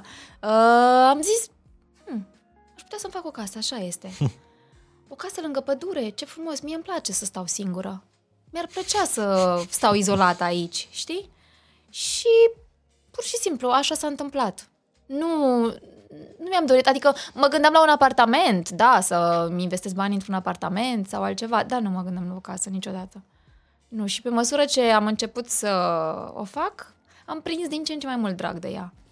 De câte ori, nu de câte ori, față de planul inițial, cu cât te-a costat mai mult? Dublu, Dublu. da, dublu. Am luat în calcul uh, anumite lucruri pe care le-am schimbat pe măsură ce se construia casa și nu sunt nicio persoană organizată financiar, organizată în general, nu sunt. Sunt foarte uh, dezechilibrată cu toate deadline-urile mele și cu tot ce fac, dar cumva dau înainte, în tot haosul și în dezechilibrul ăsta al meu, dau înainte, poate un pic mai păgubos din punct de vedere financiar, um, poate pentru a salva timp cheltui mai mulți bani și mm, câștig uh-huh. în alte direcții uh, timp. Ce ai făcut cu mâna ta în, în casa asta? Poate să-mi trimiți și niște poze să, să le punem ca să aibă lumea ca să nu intre în timpul podcastului pe Instagram la tine, să se întoarcă la podcast? Uh, uite, să știi că n-am făcut atât de multe lucruri pentru casa asta, cât am făcut pentru casa străbunicilor din Republica Moldova, unde am început să vopsesc cu mâna mea, să schimb lucruri uh, pereți înăuntru Da? cu mâna mea. Da, da, da. Uh, Erau niște stâlpi ai casei cu o vopsea de ani de zile care se scrijelea deja. Cădea și am dat-o jos și am vopsit de la, de la capăt, tot cu albastru, că îmi doresc să păstrez acest albastru Mi se pare minunat Da. da. albastrul ăla da, al Da, caselor da. de la de țară. la țară, da. Da, pentru casa asta n-am făcut atât de multe lucruri eu cu mâna mea, pentru că mare parte din uh, ce s-a făcut la interior s-a întâmplat cât eu am fost plecată la America Express. Am plecat într-un stadiu al casei și când m-am întors, am văzut-o foarte mult transformată într-o perioadă de două luni și... Ce tare! Da, Și cine a supravegheat totul? arhitecta mea. Da? Da, Marilena, arhitecta. Uh, și asta a fost și rugămintea, înainte să plec la America Express, le-am zis, nu știu cât o să stau acolo, dar vă rog, din suflet, când vin acasă, vreau să-mi trag sufletul în casa asta, vreau să mă uit în gol la pereți și să analizez tot ce am trăit în America Express și am nevoie să fie gata. Și a fost aproape gata când m-am întors. S-a, Ce s-au tare, ce întâmplat cadou! foarte multe lucruri. De fapt, da. ăsta a fost premiul. Să știi că Nu da, faptul că ai uite, câștigat. e o perspectivă bună la care nu m-am gândit. Da, ăsta a fost un cadou foarte frumos din partea echipei. Fain. Eu credeam că după ce te-ai întors din America Express, Nu. ți-ai făcut casa. Nu, nu, nu, nu. Fain. Dar între Instagram și realitate, care e diferența uh, în a locui o casă la țară, la pădure? Vezi tu pe Instagram și ăsta e un uh, dezavantaj uh, al online-ului și de când a apărut internetul, iluzia asta de totul e perfect, lucrurile se fac de la sine. Pare că cineva rezolvă toate lucrurile astea și tu doar ești acolo cu telefonul să faci o poză frumoasă. Doamne ferește! Este atât de multă muncă la o casă și um, sunt așa de multe înde- îndeletnicirile astea pe lângă casă, încât m-am speriat, păi trece o zi întreagă încercând să fac lucruri și la final de zi mă gândesc, doamne, dar nici n-am făcut atât de multe lucruri și a trecut ziua, dar sunt, Parcă în, aud pe maică mea. sunt, sunt îndeletniciri care dau sens. Astea sunt îndeletnicirile și activitățile care dau foarte mult sens. Nu știu, să stau, să sap ceva în curte sau să rezolv niște lemne, niște cu car ceva cu roaba, nu știu. Îți, inexplicabil cât de mult sens dau lucrurile astea. Și cred că sunt și o terapie în, în, în sine. Sunt, da. Da. Chiar sunt. Sunt cele mai uh, liniștitoare zile ale mele pe care le petrec Când muncești acolo. de dimineața până seara pe lângă acolo, casă, La casă, da. Și la fel se întâmplă și în, uh, la, la țară, la bunicul meu. Mi se pare că s- nu dau atât de multă valoare și importanță campaniilor sau ce fac eu în uh, social media, așa cum dau acestor lucruri. adică ai zile în care, n- nu că nu intri, dar nu-ți vine să postezi pe social media, A, da, vai, Și nu foarte postezi? Multe. Nu, nu, nu, în niciun caz. câte zile ai avut cel mai mult pauză? Păi, evident a fost pauza de America Express în care n-am Evident. avut uh, telefonul, dar am perioade Dar și nici n-ai pus pe altcineva să... a, a, avut- a avut cineva da? acces la contul meu, uh, dar am perioade în care nu postez uh, și îmi iau, mai ales la început de an, uite, câteva săptămâni, două, trei săptămâni, nu postez nimic, nici nu vreau să văd ce Deci e nu acolo. trebuie să mă simt vinovat, că nu. Uite, Doamne de exemplu, eu ferește. sunt într-o perioadă în care nu simt că nu am lucruri noi de zis, de comunicat din viața mea și sunt zile în care nu Asta e o, o, Am chef să postez, să pun Insta story-uri, să vorbesc, să... e, o, Nu, e o presiune pe care noi ne-o punem singuri, că ni se pare că dacă nu mai activăm, se întâmplă o grămadă de lucruri în absența noastră. Nu e adevărat. te întreb pe tine pentru că tu ești șefa la content. Nu, nu sunt în depresie, nu? Simți nu. că ai fi? Nu, da. Uite, eu luna asta, luna ianuarie, um, mai ales că am avut un an atât de plin și de încărcat în Da. care am simțit că am trăit cât pentru 10 ani, um, am zis voi hiberna și voi mânca și voi dormi și o să las deoparte. Um, Ia să văd câte postări ai anul ăsta. am, am, dar nu foarte multe. Hai să le numărăm. Ești cu Instagram în mână? Da, evident. Câte Dar nu sunt? știu unde ți-e telefonul. Aici, în spate. A, păi, e, nu, ia telefonul și uite de la tine pe cont și zic câte am eu și câte ai tu. Depinde cu ce 3 ori comparăm 1, 2, mereu. 3, 4, 5, 6. Deci suntem pe 25 ianuarie și am 18 postări. 14. A, și eu mă simțeam vinovat că am postat, că n-am postat în fiecare zi. Deci sunt Ziana are sub mine. Ca Și număr aș fi de postat postări. mai puțin. Și eu.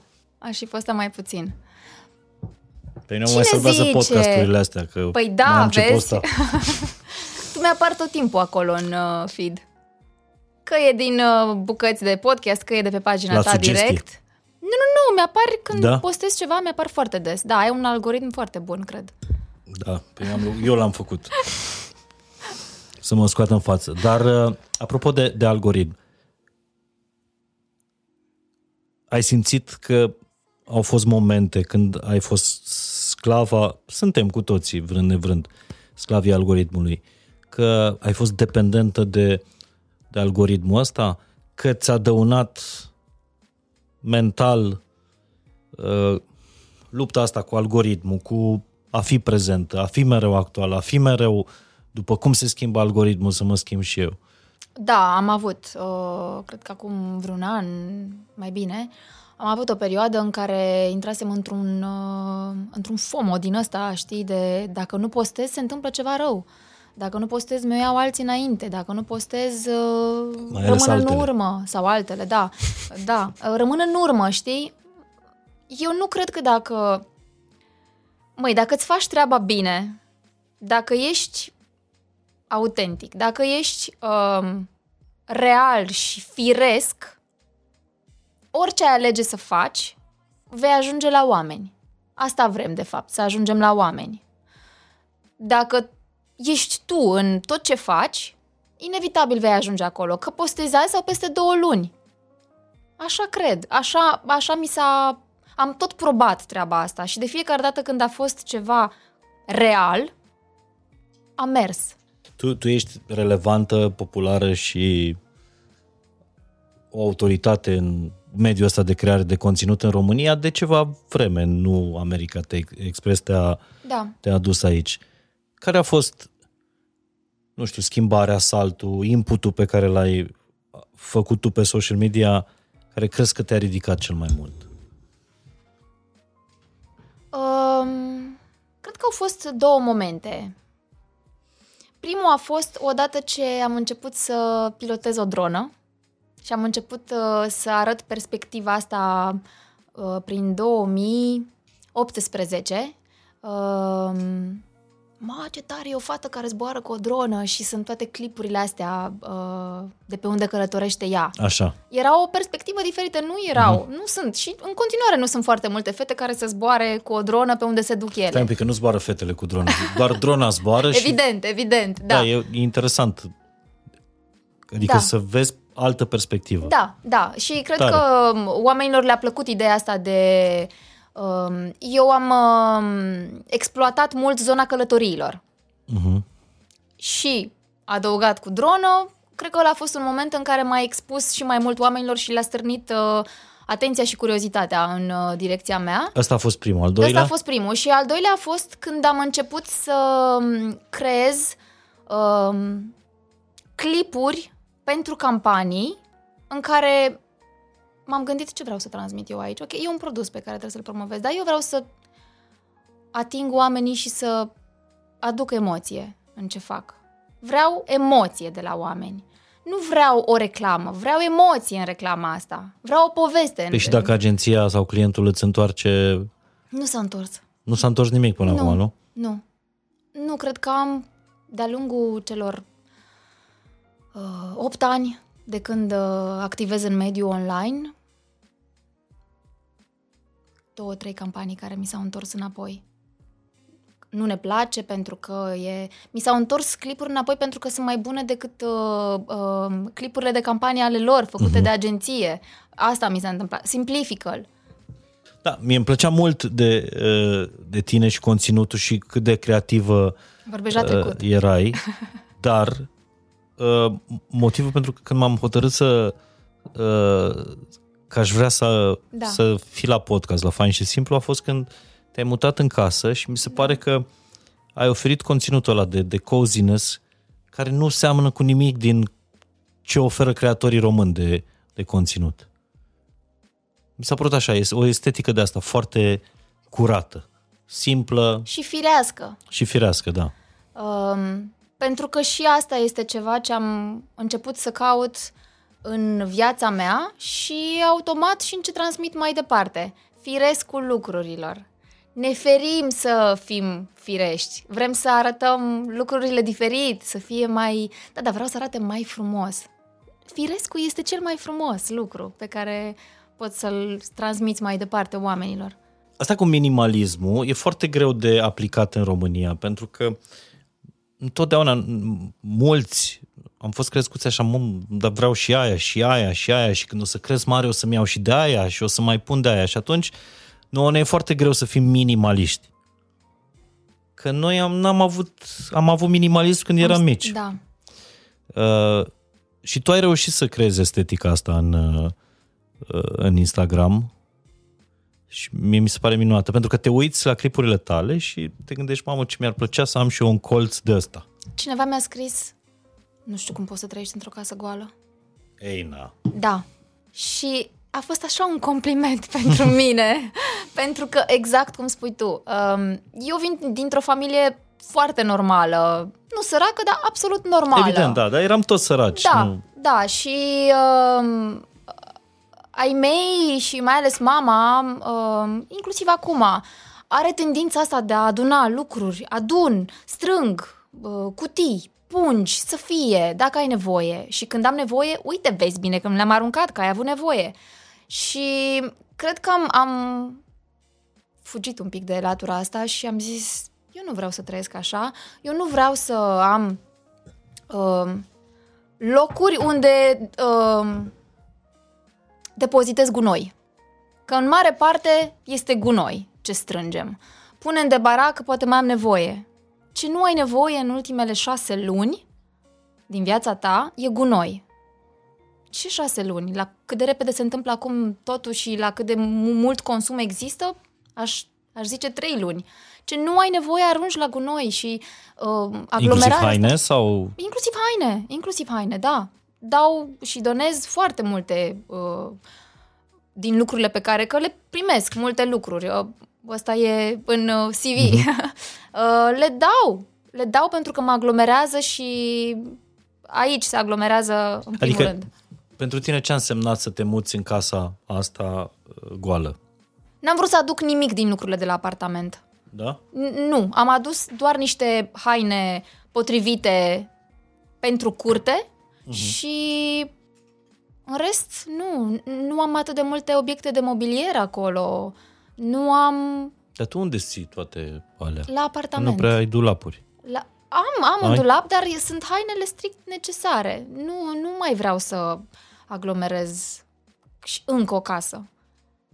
Și mă țin de treaba asta. Și decongestionarea asta mentală, în primul rând, de toate acareturile, sau cum se zice în românește. Uh, Ce ți-a adus mental? Liniște, claritate, pace. Asta aduce. E mult mai ușor să vezi ce contează de fapt și ce vrei să faci într-o zi și ce ai de făcut în următoarele zile și săptămâni. Claritate. Începe, este așa de, știi, avem cu toții la îndemână treaba asta și ți se pare că, da, mă, dar nu e chiar așa. Ba da, chiar așa e. E doar, sunt primele lucruri din jurul tău și din spațiul tău Mhm. pe care le poți uh, aranja și curăța și ordona foarte ușor ca după aia să...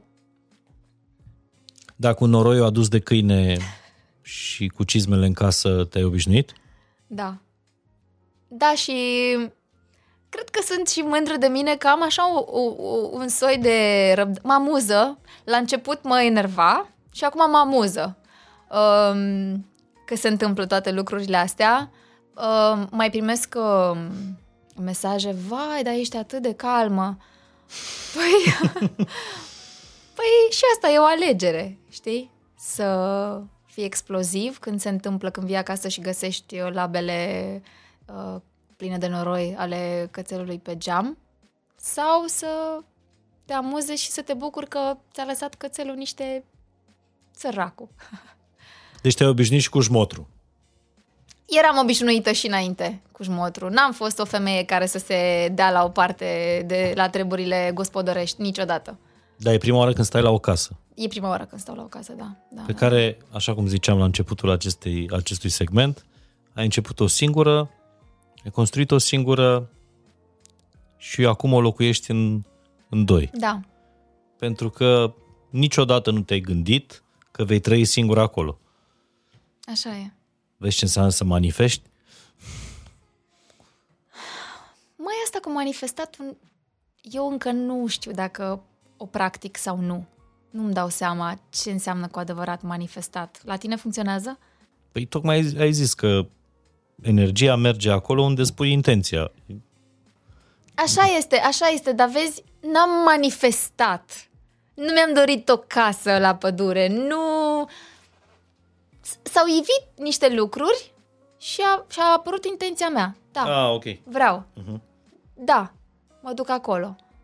Știi? Cred că așa a funcționat în cazul meu. Și la fel și în cazul întâlnirii cu Ștefan s-au evit niște lucruri astfel încât intenția ta a Da. ajuns acolo. Da, da, da.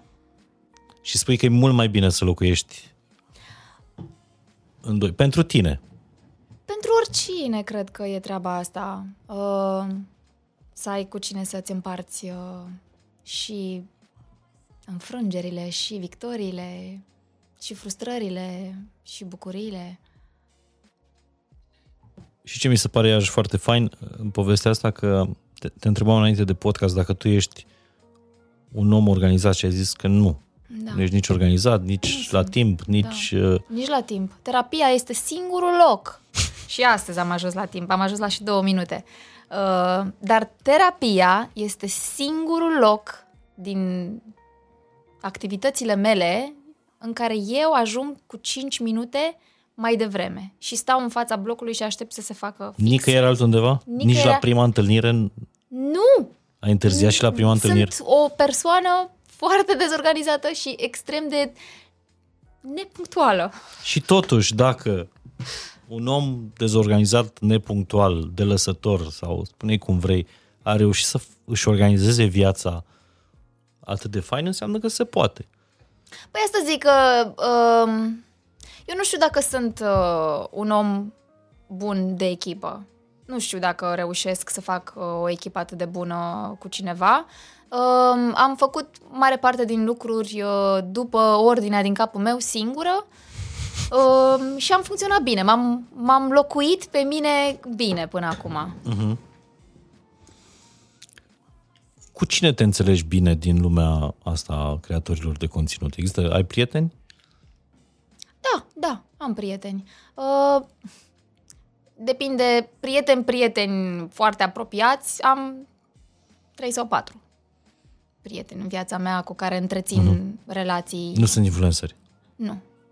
Nu. Nu, sunt oameni simpli. Dar în momentul în care ai, me- ai mers cu Laura la Laura Giurcanu, La America. la America Express, uh, nu, nu ți-a fost teamă? Acum, sigur, voi vă cunoșteați. Nu știu dacă erați cele mai bune prietene sau nu. Nu știu dacă sunteți cele mai bune prietene sau nu. dar uh, nu ți-a fost teamă, băi, totuși mă duc cu un om și trebuie să stau două luni de zile acolo, eu, o persoană care la momentul respectiv sunt singură. Mi-a fost teamă să nu ne certăm. Că, m- na, evident asta este uh, primul, asta e primul lucru la care te gândești când uh, mergi două luni cu cineva acolo. Cum mă voi înțelege cu acest om? Va trage cu mine? Uh, va trage spre el? Uh, va trage cu echipa? Uh, dacă eu sunt uh, slabă, o să știe să mă ridice? Au fost toate întrebările astea. Mi-a fost frică, da. Frică mi-a fost. Um, dar cred că am avut și curaj uh-huh. să merg uh, cu ea. Dar și... de ce te-ai dus? Că nu e genul tău de expunere. Din câte da, mă nu prind eu. este, nu este genul meu de expunere și nici nu aveam curiozitatea spre vreun proiect de televiziune. Totuși, uh, avea acea latură de extremă și de adrenalină pe care eu o caut așa în experiențele mele de zi cu zi.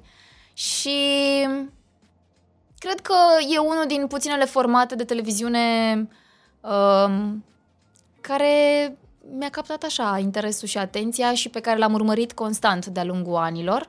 Nu în întregime, dar așa cât să-mi fac uh-huh. o idee. Uh, și da, au fost multe frici pe care le-am avut înainte și în privința Laurei și în privința mea au fost foarte multe frici. Cum mă voi comporta eu? Voi ști să fac față la anumite lucruri? O să mă pun într-o postură nu știu de care? O să arăt foarte mult din tot ce înseamnă intimitatea mea, personalitatea mea. Dar vine și cu foarte multe riscuri. Da. Pentru că dacă ar fi doar aventura în sine, te cred pe cuvânt că te-ai fi dus cu, cu ochii închiși dar un astfel de format te expune la un public la care care la nu te cunoaște, publicul. care nu la... știe povestea. Da. da. Așa cum ți-o știe publicul ăsta de la Fain și Simplu. Da, sau comunitatea care mea. are răbdare, sau comunitatea ta, da. care are răbdare de ani de zile da. cu tine și da. Știe toate amănuntele și fricile și când te duci la terapie și când Așa te e, ceri da. cu muncitorii e un public care te vede pentru prima oară Corect. în câteva episoade, da. uh, în niște secvențe tăiate. În, cum, cum ai făcut față? Cum, cum ai negociat expunerea asta, știi? Să ieși ca și cum ai ieși dezbrăcată în piață. Um, noi cât am fost acolo, am trăit experiența asta cât mai aproape de cum mi-am dorit. Cum mi-am dorit? Să asimilez cât mai mult din joc, să asimilez cât mai mult din locurile pe care le văd și să înțeleg. Uh, America Express este o emisiune despre oameni cu oameni pentru oameni. Și tot ce se întâmplă acolo este prin intermediul și ajutorul oamenilor. Noi, niște oameni, cerem ajutorul altor oameni. Și mi-a plăcut foarte tare treaba asta legată de uh, umanitate, dacă vrei, uh-huh. știi? Și cred că am fost uh, echipa sau una din echipele care s-a bucurat cel mai mult de experiență. Chiar cred cu tărie treaba asta. Uh, mi-aș fi dorit să se vadă mai mult în uh, felul în care a fost montată emisiunea toată interacțiunea noastră cu localnicii. Nu s-a văzut uh, prea mult din ea, dar uh, am, au fost foarte multe momente în care uh-huh. am creat conexiuni, legături, am râs, am plâns cu, cu oamenii de acolo și asta m-a făcut să mă duc. Uh, nu mi-am dorit să am un proiect de televiziune, nu mi-am dorit. Am fost atât de confortabilă în bula mea de online și uh, uh, atât de aproape de comunitatea mea și atât de sinceră relația asta și atât de uh, o loialitate din asta. Pe care tu o controlezi. Pe care eu o controlez, Relație evident. Pe care, în evident. televiziune nu mai controlezi Nu mai tu. controlez nimic, așa este. Uh, și vezi tu, este un uh, material în controlul altor oameni. Care... Și ce ți se pare că a ieșit din control? Nu știu dacă a ieșit... Sau a nea- scăpat de sub control? Mm, nu știu dacă a ieșit neapărat ceva uh, de sub control. Cred că mi-aș fi dorit să fie mai mult din legătura noastră cu ce s-a întâmplat acolo cu oamenii. Asta mi-aș fi dorit să fie. Uh, America Express e, e o experiență cu foarte multă disperare, dacă vrei, adrenalină, șoc, știi? Sunt toate lucrurile astea luate. uh, Dar e mult și despre dar e mult și conectare despre asta, da. umană. Și mi-aș fi dorit să fie mai mult și despre asta. Da, dar e America Express, nu-i podcast. Nu e I fain know, și simplu. știu. Dar eu n-am, n-aveam, nu anticipam Eu știi toate de ce lucrurile încerc să astea. stau foarte departe de, de televiziune? Deși am avut un moment în care era cât pe ce să, să-mi ia biletul pentru Asia Express, nu pentru America Express. Da. Și pe an ce trece, e adevărat că mi se pare că aici sunt într-o zonă de asta călduță, pe care eu o controlez. Mi-e teamă uneori că e chiar o zonă de confort. Dar încerc să fug de, de televiziune pentru că imediat ce ieși din comunitatea asta a ta, ok, poți să-i zici și bulă, mi se pare că lumea începe să pună taguri, etichete. Știi? Uh, pe care nu ți le dorești sau pe care tu nu le mai uh, nu le mai ai. Vrei să-ți dau un exemplu Te rog. în cazul tău? Anunțul plecării tale la sau castingului la, la America Express a, f- a fost așa. Cine este Sânziana Negru, concurentă la America Express? A fost iubita lui Smiley. E un exemplu, da. După un deceniu și nu știu cât a trecut. Da. Acum nici nu are sens să intru în felul în care se scriu știrile în România. Uh, Eu după America Express am avut uh, chiar ca o frică, o teamă din asta de a mai uh, spune anumite lucruri personale pe contul meu de Instagram pentru că se scoate foarte mult Mhm. Absolut din orice, da. context.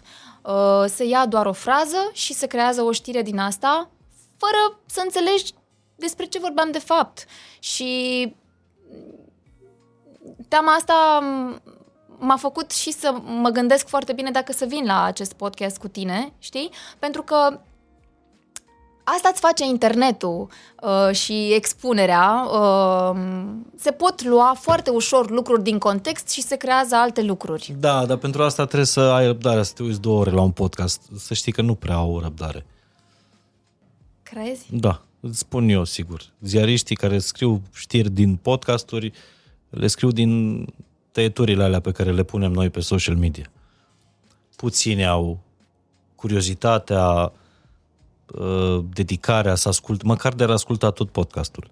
A fost, a fost într-adevăr um, un val de um, atenție foarte mare uh, cu care eu nu eram obișnuită, pentru că tot ce am creat în uh, domeniul online, uh, oamenii pe care i-am strâns acolo, rezonează cu ce le-am dat eu.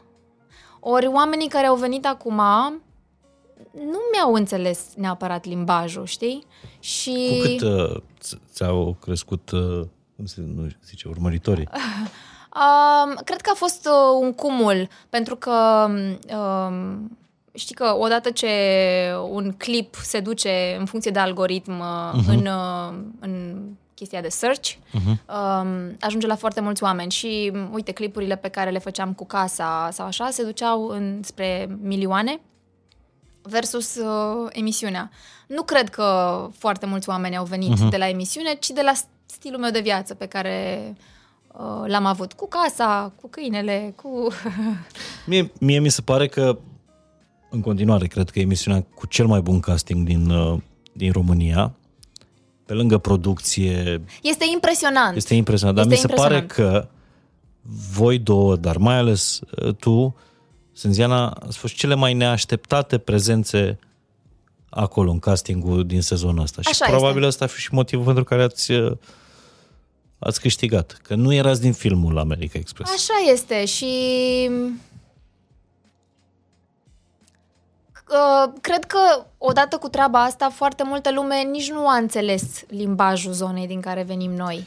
Crezi că te-ai ales cu etichete după America Express? Nu. N-aș spune. nu. Nu. Au fost, uh, într-adevăr, tone de comentarii și cred că multe dintre ele m-au deranjat să văd că vin uh, pe partea asta de aspect fizic. Am fost șocată să văd cât de multă lume se poate lega de aspectul nostru fizic. Dop și plop. Femeia cap de mort. Eu. Uh, Dop și plop? da, că eu sunt uh, mică de statură și Laura e uh, înaltă. extrem, extrem de multe uh, comentarii legate de aspectul fizic. Bineînțeles că toată lumea spune nu le citi, nu te uita în direcția asta, dar ești om. Nu prea e cum. Ești om și ești, ești Tot un caz om în păcat seara înainte să mergi la normal culcare. și, Hai și, să văd și totuși. nici nu vreau să fiu, uh, uh, nu vreau să mă mint. M-am dus la o emisiune pentru oameni. Aceștia sunt oamenii. Iată, ei scriu. Adică nu poți să zici nu citi. Că până la urmă pentru oameni te-ai dus, da, e despre tine, despre a-ți împinge limitele, despre a uh, trăi tot ce se întâmplă, joc și așa mai departe, competiție, competitivitate. Da, dar e, e pentru oameni. Dar în rest, în viața asta a fost vreo etichetă de care ai încercat să, uh, să scapi? Nu m-am concentrat pe etichete. Au fost, mi le-au pus oamenii ca și cum le-am cerut eu, ca și cum e o geantă pe care, uite, ți-o dau, poartă știi? Uh, nu m-am concentrat pe ele. M-am, m-am concentrat de fiecare dată să-mi fac treaba bine. Asta m-a, m-a ghidat până acum în tot ce am făcut. Fă-ți treaba bine, să fiu eu mulțumită. Și Dar acum curiozitatea unde? Când tu, tu mereu ai fost curioasă, ai mai adăugat ceva sau ai mai schimbat ceva, te-ai transformat mereu. Acum, ce te ține curioasă? ce vreau să fac mai departe? Da. Anul ăsta o să fie un an de repaus. A, va fi un an de repaus să mă bucur de toate lucrurile pe care le-am Stai, făcut ții anul un an trecut. sabatic sau ce? Anunț că te Nu, retragi? nu, nu, dar vreau să stau, vreau să stau un pic, să, să asimilez tot ce s-a întâmplat anul trecut. Am făcut foarte multe lucruri anul trecut și Cred. uh, vreau să stau să mă bucur în primul rând de casă, uh, vreau să stau să... Um, vreau să fac sport mult anul ăsta, pentru că mă simt așa... A, ok, am fost la America Express, m-am dus fără nicio pregătire fizică. Deloc. Uh, uh, Ștefan chiar îmi zicea, măi, tu nu, tu nu faci nimic în direcția asta, nu o să poți să faci lucruri fizice acolo. Le-am făcut. Asta sună a părinte, nu faci nimic în direcția asta.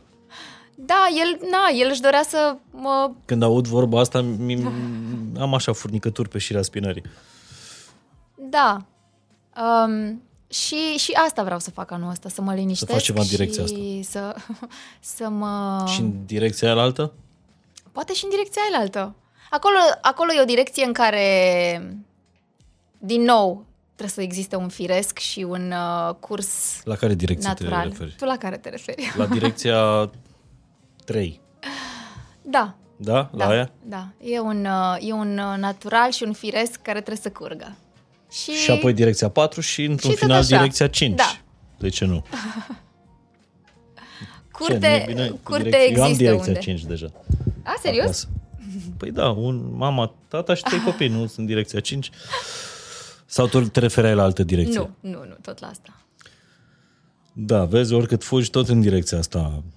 Uite, asta, Ajungi. treaba asta legată de, de, de familie și de, de copii și cât de importantă este latura asta, am conștientizat-o foarte tare în America Express, pentru că noi în fiecare seară ajungeam la oameni acasă și acei oameni care ne primeau în casele lor ne spuneau stați puțin să-mi chem familia să vadă cine a venit la mine. Și asta se întâmpla fără excepție în toate casele în care ajungeam. Vrei să spui soțului, copilului, iubitei, fratelui, uite cine este la mine și toată familia se aduna în jurul mesei să le cunoască pe aceste două fete venite de pe alt continent. Înțelegi? Și atât de mult uh, m-a impresionat cât este despre familie. Oamenii ăia nici nu n-au ieșit din orașul lor odată în viață să călătorească, m- măcar să vadă toată țara lor. N-au ieșit din orașul, din bula lor deloc. Pentru ei totul era despre familie.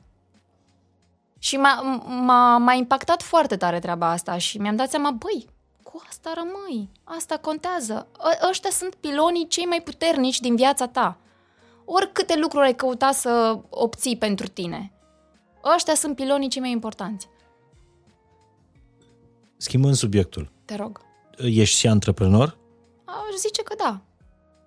Orice om care înseamnă? lucrează pe... Păi, antreprenor, nu știu, orice om care lucrează pe factură, ca să zic așa, Da, sunt de mulți ani. care un angajat, bănuiesc că tu lucrezi într-o echipă, adică nu poți să faci content singur în ziua de astăzi? Um, Poți, dar ar fi păcat. da.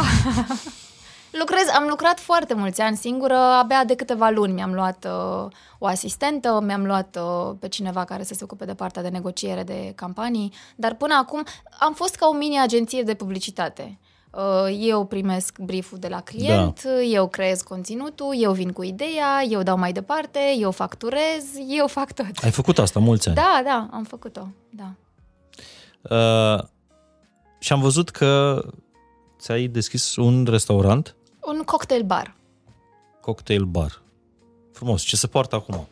Da, Am e un văzut loc că- de ieșit. E un loc de ieșit și Lumea nu băut prea un mai iese cocktail în bun. cluburi, puburi. Acum lumea iese la un cocktail Da. uh, seara. Cum uh, a răsărit ideea asta? Care e povestea acestui? Păi, uh, doi din uh, cei mai apropiați prieteni de care îți spuneam, um, ei s-au ocupat de treaba asta de ma- mai mulți ani, uh, activează în Horeca de mai mulți ani și la o vacanță în ianuarie anul trecut, la o masă mai în glumă, mai în serios, ce vreți să faci? Ce, care sunt rezoluțiile voastre pentru anul ăsta? Um, fiecare a zis, ei au zis, noi am vrea să mai deschidem o locație, eu am zis, și eu aș vrea să fac ceva separat de social media și așa s-a întâmplat. Ne-am pus forțele împreună și am deschis acest uh, local. Și ai făcut asta tot în 2023, când pare că ți s-au întâmplat toate și le-ai Da. făcut pe, Da, pe da, toate. da. Aici, uh, cumva, nu pot să-mi iau eu meritul pentru Mhm. locul ăsta, pentru că este tot know-how-ul lor și toată experiența lor de Horeca și eu am promis de la bun început că voi fi ascultătoare și doar voi, îi voi urma în domeniul ăsta, pentru că nu mă pricep și nici nu-mi doresc să fac un uh, exces din ăsta de mm, uh, vreau eu să demonstrez, să arăt că știu să am un loc. Nu știu. Este, eu sunt doar luată în echipa lor. Uh, și cum se numește locul? Condesa. Condesa. E o stradă din Mexic. Și care este? Ai fost pe ea? Da. Unde s-a născut ideea anul trecut. Exact pe strada aia din Mexic Da. s-a născut ideea da, și de aia da, poartă numele. și de aia se numește așa. Face sens. Da. Dar uh, care e cocktailul tău preferat? Aș zice amaretto sour. Ok, deci Nu sunt o mare băutoare de alcool. Nu prea beau alcool. Beau un pahar de vin. cocktailurile nu sunt alcool, sunt uh, Răsfăț. o atitudine. Da. Da, da. Dar altceva. uh, amaretto sour. Hai să mergem pe asta. Ți-am pregătit niște întrebări scurte. Roșii? Nu, nu, nu, nu, nu au nicio legătură. Așa, un fel de, de portret, de... Și răspund cu da De sau final, nu? de sau, autoportret. uh, Nu, răspunzi cum simți tu. bine. Ultimul lucru pe care l-ai cumpărat și îl îndrăgești. Ultimul lucru pe care l-am cumpărat și îl îndrăgesc. N-am mai fost la cumpărături de mult, pare. Să știi că n-am făcut foarte mult shopping anul trecut. Ba chiar mă surprind în direcția asta. Uh, stai să mă gândesc că nu vine nimic în cap. Ultimul lucru pe care l-am cumpărat și îl îndrăgesc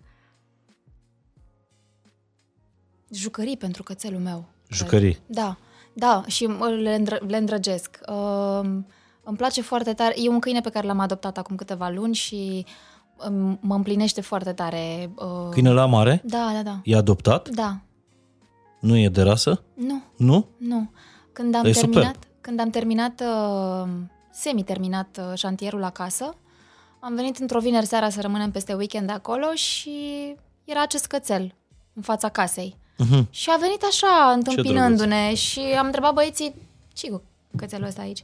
Păi a venit aici și tot stă pe aici. L-am hrănit și a rămas acolo și l-am adoptat. Superb. Da. Locul care înseamnă foarte mult pentru tine. Zărnești, Republica Moldova, casa bunicului meu. O melodie pe care o asculți pe repeat. Astăzi am ascultat o melodie de la Ami Nostalgia. Pe repeat am ascultat-o. Uh, st- ai, uh, style icon-ul tău? N-am. Nu ai. Nu. O femeie, un actor, un Nu. nimic. Nu. Tare. Uh, ultimul, cel mai frumos cadou pe care l-ai făcut recent.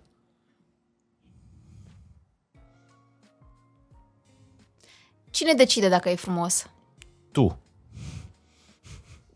Că Uh, a, fost, a fost ziua lui Ștefan și uh, lui am făcut un cadou care cred eu că e frumos, dar nu vreau să zic. Ok. Dacă ar exista un club de carte fain și simplu, ce carte ai propune pentru luna asta? Să citească toți membrii Fu, clubului. Tu ai pus acum două zile, eu n-am citit, tu ai pus acum două zile pe Instagram despre sensul vieții. Da, am repostat. Nu ai citit? Nu. Avem și noi o carte să-i și dăm... mi-am dorit să citesc Ziane? cartea asta. Pentru că acel citat i-am făcut screenshot și l-am păstrat în telefon. Da?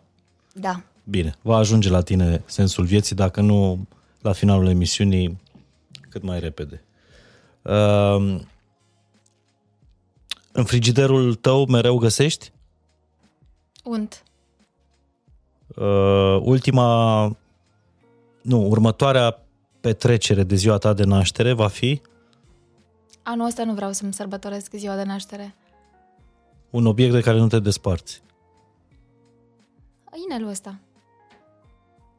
Are o poveste? Nu. Dar îmi place foarte tare. Încăperea favorită din casă? Dormitorul.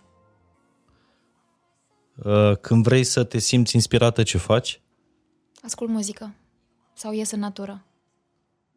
Cel mai bun sfat pe care l-ai primit în viața ta este? Nu e treaba mea ce cred alții despre mine. Îți mulțumesc mult de tot, Sânziana. N-am găsit cartea, nu? Bine, atunci îi dăm vinul. Asta e vinul de la Mulțumesc. tine de, de acasă. Uh, Bănuiesc că știi de purcari, de Bineînțeles. șatou purcari, iar Academia Purcari e tot ceea ce au învățat oamenii ăștia mai buni despre vin și fac în ediții super, super limitate. Îți mulțumesc din suflet, abia aștept să îl savurez pe prispă. Și vine de acolo, din Republica Moldova, unde natura e, e bună și cu vinul și cu oamenii, pentru că oamenii sunt buni cu natura, cel puțin din ce ne-a povestit Sânziana. Îți mulțumesc tare mult. A fost o... V-a plăcut, băieți? Putem să publicăm episodul ăsta? Eu mă mândresc tare mult cu el. A fost o discuție... Mă, îți mulțumesc că m, emoțiile de, de foarte multe ori vin din faptul că poate nu vei crea o chimie sau o conexiune cu omul cu care vorbești. Și așteptările sunt mari în ce privește podcastul tău și m-am relaxat foarte tare. Da? Da, foarte tare și îți mulțumesc Îmi tare cer mult. scuze dacă te-am Doamne derajat la ferește. început de, Doamne ferește. de episod. Știți cum s-a plâns la început, dar s-a râs la final. Ceea ce poate e mai e bine. cel mai important. Îți mulțumesc, mult de tot, Sânziana. Și eu. Vă mulțumesc vouă dacă uh, aveți ceva să ne transmiteți, să ne spuneți, știți unde o găsiți pe Sânziana, iar despre episodul ăsta, despre povestea asta, dacă v-a inspirat ceva, dacă vreți să puneți ceva în practică sau uh, pur și simplu v-a trezit o emoție, ar fi fain să ne lăsați niște comentarii în subsol. Ne auzim săptămâna viitoare. Mulțumesc!